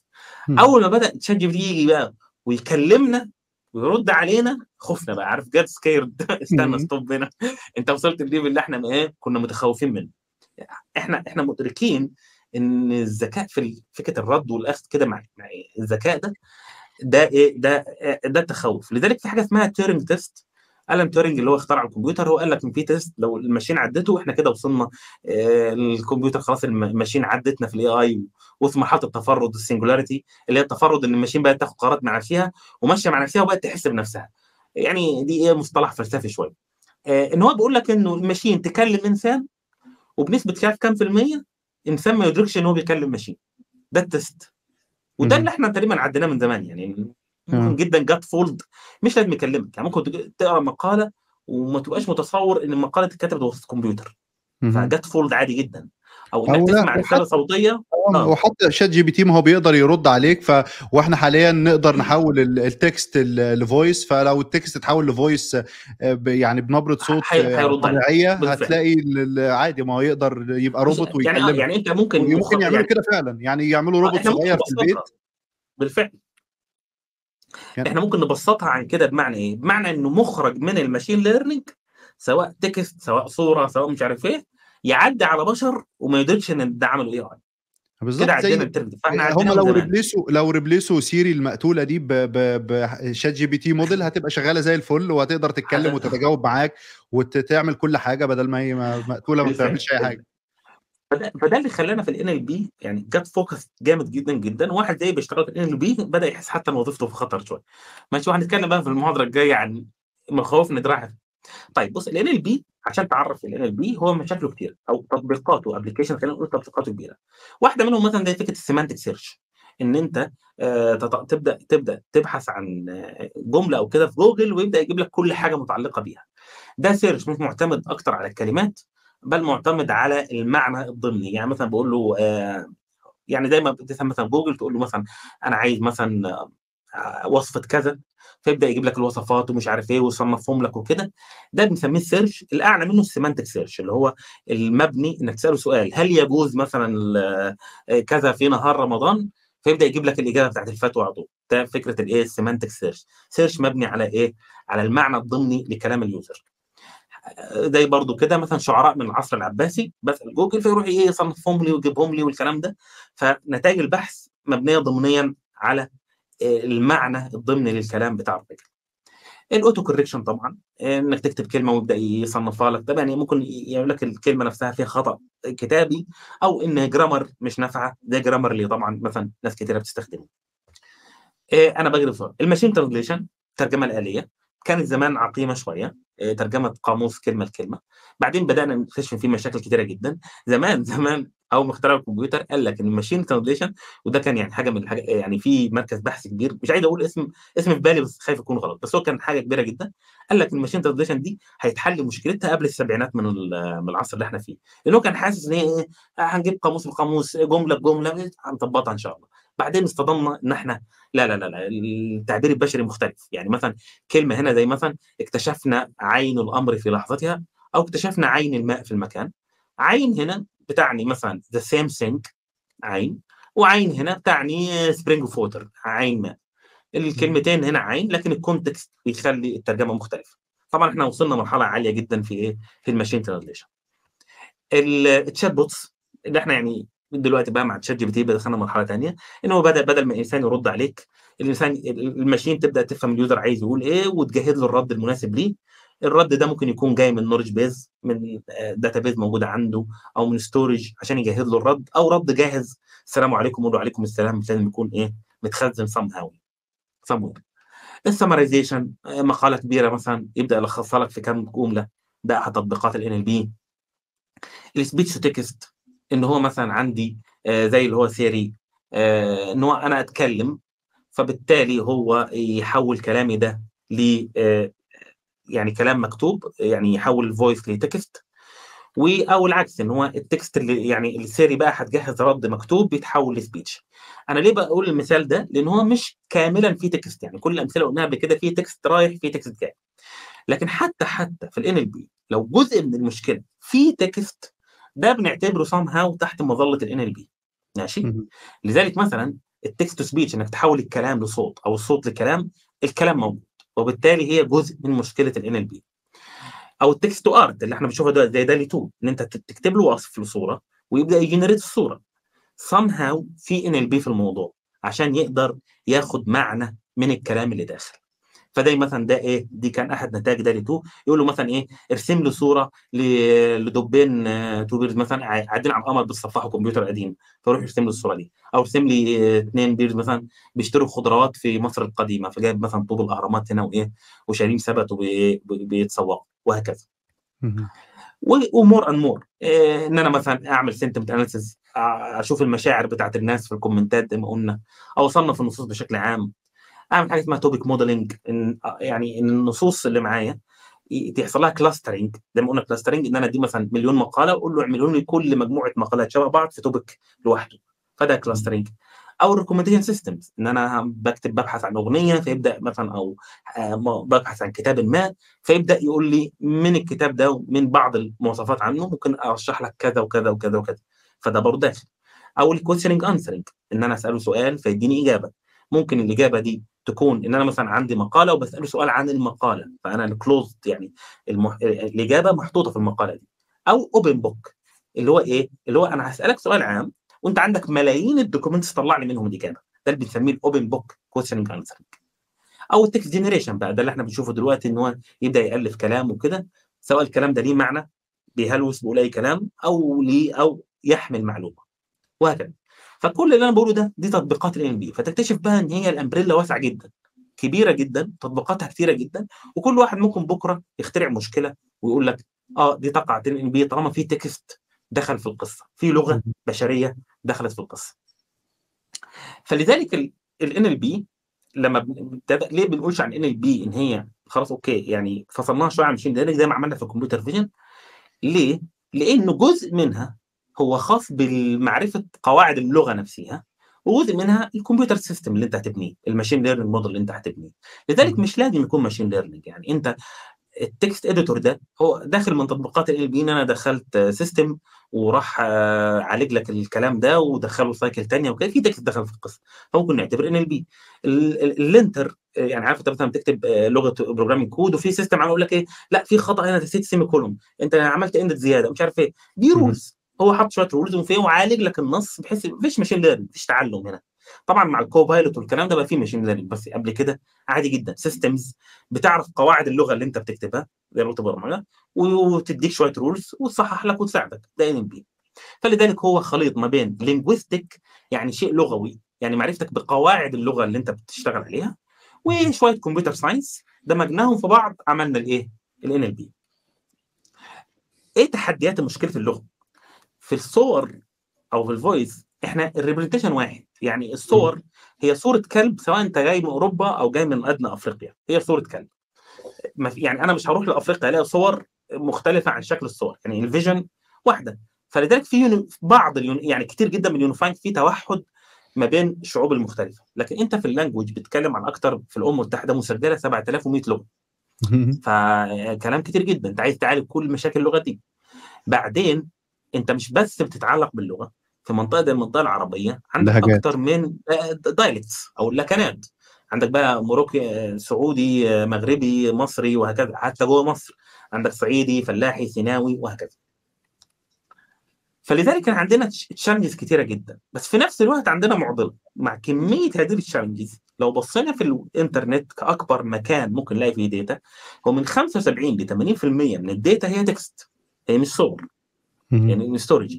وكمان لما بروح مثلا لفكره الديب ويب مثلا، اللي هي الداتا اللي مش بابليك، ايميلات بقى، مش عارف ايه، حاجات برايفت، كلها برضو تك... معظمها تكست، دي الداتا.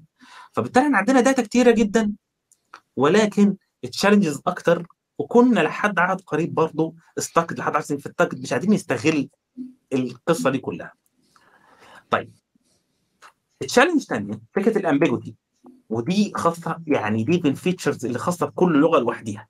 يعني مش يعني في الصور لو بنعالج كمبيوتر فيجن مش بنعالج ثقافه عن ثقافه، لكن لما بنعالج كل لغه عندنا حاجه اسمها الامبيجوتي. الامبيجوتي اللي هي الغموض، اللي هي فاكر زي كلمه عين الماء وعين الامر.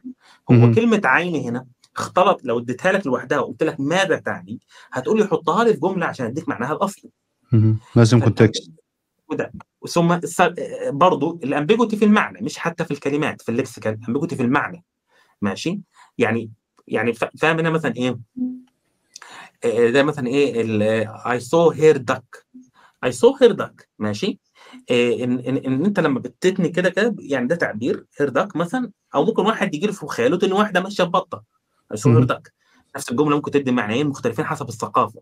او the chicken is ready to eat، هي الفرخه اللي جاهزه ان هي تاكل ولا تتاكل، ما عشان ايت هنا ايه البريزنت بتاعها زي الباست، فايه انا ما اعرفش. فهنا مش الموضوع مش كمان ليكسيكال او ده، لا ده ده حاس خاص بالثقافه نفسها، ازاي هعلم الكمبيوتر يميز ما بين كل الحاجات دي ويقدر يفهم. ده حاجه زي الساركازم او السخريه، الجمله واضح جدا ان هي بوزيتيف بس انا بهين بيها اللي قدامي جدا. لا والله جميل جدا، عارف انت، حتى ممكن حتى في نبره الصوت، يعني عارف في الفويس بتعالج ان احنا بنقول ايه، لا والله حلو جدا، او لا والله حلو جدا. الكلمتين هم هم النبره ممكن بتوديك هنا او بتوديك هنا. فاحنا في ال إن إل بي سريعا بنعالج المشكله يا اما بحاجتين، يا اما عندنا رولز ثابته، رولز واضحه بنعالج بها المشكله، ده اللينتر بتاع البروجرامر، هو عنده رولز بيبص فيها في كل سطر كود، ولو لقي من اي رول رول من دول انت عملت بريك للرول دي، كسرتها، بيبدا ينبهك. او مثلا حابب هو ان هو مثلا يتعرف على محتوى المقاله دي، فمثلا عايز يعرف ايه اسامي الدول اللي تم ذكرها في المقاله، فعنده لكسيكون، لكسيكون ده يعني معجم او لسته، دي من احد المسميات لكسيكون بكل اسامي الدول، ويروح يبص في المقاله ويشوف ايه الاسامي اللي ذكرت هنا، دي رول، آه خلاص هنا ذكر لي واحد واثنين وثلاثه، خلاص حسب اللكسيكون بتاعي انا ذكرت. عايز يصنف ما بين مثلا الريفيو بتاع الراجل ده بوزيتيف ولا نيجاتيف، هيعمل ايه؟ هيجيب لكسيكون لكل الكلمات الممكنه الوحشه، كل الكلمات الممكنه الجميله، ويشوف ذكر كم كلمه في الريفيو ده، الراجل ذكر كلمه ممتاز، ذكر كلمه جيد، ذكر كلمه رائع، يبقى ده بوزيتيف، ده ده بوزيتيف كومنت، كومنت ايجابي. الراجل ذكر كلمه زي الزفت، ذكر كلمه زباله، ذكر كلمه بايظ، ذكر كلمه الحاجات دي، يبقى ده ريفيو سلبي. فبالتالي فدي جزء من حلول ال إن إل بي، ان انت عندك رولز او مجموعه قواعد، مجموعه كلمات، وبالتالي بتستخدمها عشان تأدي المهمه بتاعتك. او ان انت تنتقل بقى للارتفيشال انتليجنس، ان انت تبني بقى ماشين ليرنينج، يعني دي بقى زي ما قلنا ألف ريفيو وانت عامل لهم انوتيشن، وتخلي الكمبيوتر بقى هو اللي يستنبط ايه العلاقه لما تدير ريفيو جديد. لان انا في اللكسيكون ممكن ما اكونش جمعت كل الكلمات الممكنه عن السوق، ما جمعتهاش، وبالتالي لو ريفيو ما ذكرش فيه ولا كلمه، لا لقي كلمات حلوه لو يشرب هياخد قرار على ايه الرول هنا، جيت بروكن. او النفي، النيجيشن، ان هو مثلا ايه، على فكره يعني هو مش حلو قوي. طب حلو قوي دي لوحدها بوزيتيف، بتحط قبلها كلمه مش آه ودت الدنيا خالص ليها نيجاتيف. فاهم ازاي؟ فالفكره في ان انت عندك طريقتين في حل ال إن إل بي، حاجه اسمها رول بيزد. الرول بيزد ان انت يكون عندك رول واضحه، مجموعه لكسيكون او ديكشنري حاطط فيه مجموعه كلمات وبتسيرش وبتماب، ماشي؟ او حتى تكست بيس سيرشنج، يعني مثلا ايه، انا ببحث في جوجل مثلا زمان آه طريقه عمل البيتزا، هو هيعمل ايه؟ هيمسك كلمه طريقه وعمل وبيتزا، ويدور على اي مقاله فيهم الثلاث كلمات دول، ويروح جايب لك مقاله فيها ايه؟ طريقه عمل البيتزا. تكست سيرش عادي جدا، بدور في السيكوال مثلا آه على بلايك مثلا او الفول تكست سيرشنج مثلا، هو بيمسك اجزاء من الكلمات يدور بيها ويرجع لك، الدنيا انتهت. فده رول بيزد. الارتفيشال انتليجنس ان انا استخدم حاجه زي النيورال نتوركس، استخدم حاجه زي الجراف نتوركس، بعلاقات ما بين الكلمات او علاقات ما بين الداتا عشان استنتج حاجه، بندخل فيها الماشين ليرنينج برضو. او السيمانتك سيرشنج، ان انا بقى ايه، بدل ما ادور طريقه عمل البيتزا، ممكن الاقي كلام لا تذكر فيها كلمه بيتزا ولا يحزنون، بس برضو لها علاقه بطريقه عمل البيتزا واجيبها لك. او شعراء من العصر العباسي، فلاقي مقاله بتتكلم عن شاعر من العصر العباسي، بس ما فيش فيها اكسبلسلي كده مكتوب هو احد شعراء العصر العباسي، بس استنتج ببعض العلاقات ان ده ينتمي للعصر العباسي، وهكذا. وممكن ان انا ادمجهم، وده اللي بيحصل في اغلب الوقت، ان انا جزء من المشكله يتحل بمجموعه رولز واضحه، وجزء من المشكله يتحل بماشين ليرنينج، ومفيش فصل هنا. وده احنا بنعمله دايما، ان في جزء من المشكله مش لازم المشكله بالكامل تتحل هنا، يعني ممكن ان انا وانا باخد القرار يكون عندي رول واضحه اذا كان احكم على الكومنت ده انه كذا ولا مثلا بوزيتيف ونيجاتيف، مجموعه قواعد واضحه لا لبس فيها. او لو التبس عليا الامر اديها الماشين ليرنينج موديل يديني القرار، او الاوتبوت من الماشين ليرنينج موديل وهو طالع اخضعه الرول بعد ما اخد القرار الماشين ليرنينج موديل، اقول بس بس في رول عندي، لو انت الرول دي برضو يعني اكسبت عليها هعديك، لو لا لا انا معلش انا هاجنور قرارك واخد انا قرار بدائل عنك، وهكذا. فدايما احنا معانا دايما في ال إن إل بي الاثنين دول مع بعض. حتى الشات جي بي تي في الرول دي، ان هو ما بيديش الداتا دايركت للموديل، بيعدي الانبوت بتاعك على مجموعه رولز، منها برضو فيها حاجات مبنيه ماشين ليرنينج، ومنها حاجات رولز واضحه، عشان يديك الردود اللي هي بتقول لك لا والله انا اسف انا ما بجاوبش على الاسئله من النوع ده مثلا او كده. ممكن في سام رولز هناك اتحطت قبل ما ايه ما احط الموديل. ماشي؟ فاحنا كده يعني خدنا صوره عامه يعني ايه إن إل بي، وايه المشكله اللي اشوفها اقول عليها دي إن إل بي ولا لا. اخيرا فاحنا فاحنا لحد هنا تعرفنا يعني ايه إن إل بي. في المره الجايه بقى ايه اللي هناخده؟ هناخد واحده من اكبر مشاكل إن إل بي، وهي التكست ريبريزنتيشن. احنا قلنا في الصوره احنا ممكن نديه شويه بكسلات الصوره، او في الفويس مثلا نقسمها سيجنالز ونديه. الصوره نفسها هي تحمل نفسها الفيتشرز، تحمل نفسها معناها. لكن في التكست الكلمات كتير من لغات مختلفه، في انا عايز احولها شكل ما رياضي، الصوره نفسها البكسلات دي قيم رياضيه، لكن في التكست الاسكي كود، الاسكي كود ده مش قيمه رياضيه لها معنى، دي حاجه بس عشان ابرنت الحرف على الشاشه. لكن انا عايز ادي النيورال نتوركس اريبريزنت او اقدم المعلومات اللي في التكست سام هاو للنيورال نتورك يكون ليه معنى. ده اللي هنفهمه المره الجايه، وهنفهم ليه ده كان عقبه كبيره جدا، عنق زجاجه. عندنا داتا كتير جدا، عندنا مودلز يعني الجوريزمز كتيره في النيورال نتوركس في الماشين ليرنينج بشكل عام، لكن عندنا عمق زجاجه اسمها هو انا ازاي ادي الداتا دي للموديل ده ويفهم حاجه من الريبريزنتيشن. وقعدنا سنين طويله لاكثر يمكن من مئات السنين بنستخدم الجوريزم، يعني تخيل ان احنا عندنا يعني طريقه في تمثيل الداتا هي ترجع الى مئات السنين منذ كتابه الدستور الامريكي، وهنتعرض لها المره الجايه. طريقه استخدمها حد ولحد دلوقتي بنستخدمها وافيشنت. يعني تخيل بقى ان احنا ممكن نقول ان عمر الماشين ليرنينج يرجع الى من قبل اختراع الكمبيوتر بسبب الطريقه دي. فهنتعرف عليه ونتعرف بقى ان التشات جي بي تي ما كان ليوجد الا لما حلينا المشكله دي بشكل كبير جدا اللي ما يعرف به الترانسفورمرز. وهنبدا بقى ناخد يعني في المحاضره الجايه هو التشات جي بي تي ده اوكي احنا كل يعني كلنا شفنا مهاراته ومعظمنا استخدمه، هم ازاي بنوه من جوه او ما افصحوا عنه عشان نكون واضحين، ما افصحت عنه اوبن اي اي كيف تم تدريبه.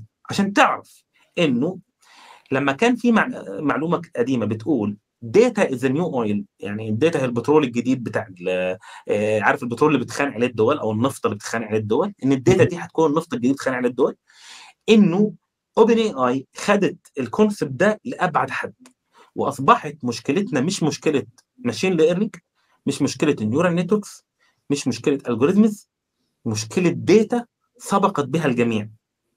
وهنتعرف بقى ازاي يعني عدت ازاي بمراحل، وازاي ان الفكره ان المشروع ده تشات جي بي تي ده اعتقد انه كان بيتبني منذ يمكن ألفين وتسعتاشر مثلا او كده، يعني منذ خرج الجي بي تي اتنين والكلام ده، وهم كان في دماغهم الفكره دي ان هم عايزين يوصلوا الليفل ده، فكان في انفستمنت او استثمار عالي جدا.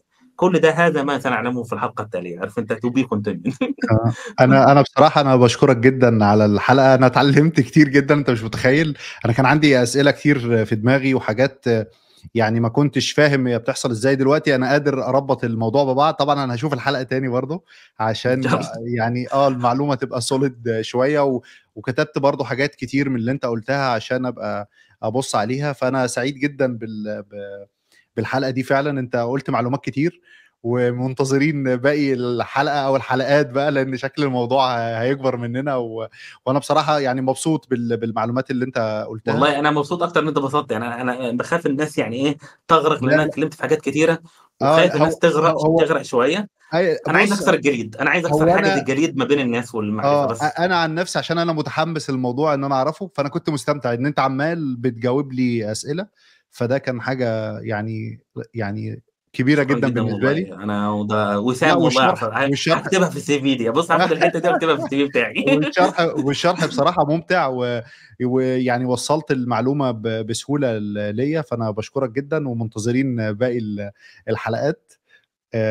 ف... وانا وانا برضه عشان انسب الفضل لاهله برضه، يعني انا معظم الحاجات اللي بتكلم فيها انا يعني جبتها من كورس شفتها او كتب قريتها، يعني اي حد يعني من الشباب اللي لهم علاقه بالنيوز هيشوفني هيقول اه يعني هو جايب الحته دي من اندرو نيك. هنتعرف عليه مره جايه منين يعني، يعني احنا مش هنخترع. المهم ان القدره على انك توصل المعلومه ما عادي، ما ناس كتير عندها النوليدج بس مش كل الناس بتقدر توصلها بطريقه بسيطه لل للمتلقي. فانا بشكرك جدا بصراحه، كانت حلقه ممتعه ومنتظرين البودكاست المره الجايه ان شاء الله، هتبقى امتع باذن الله لان احنا هنبص فيها في حاجات عملي بقى، انا هوريكم كودز كده ونشغل حاجات ان شاء الله تبقى احسن ان شاء الله. حلو جدا، سلام. انا سعيد جدا جدا وشكرا جدا ليك مره ثانيه، شكرا حبيب. جدا ليك، شكرا. السلام عليكم. والسلام عليكم.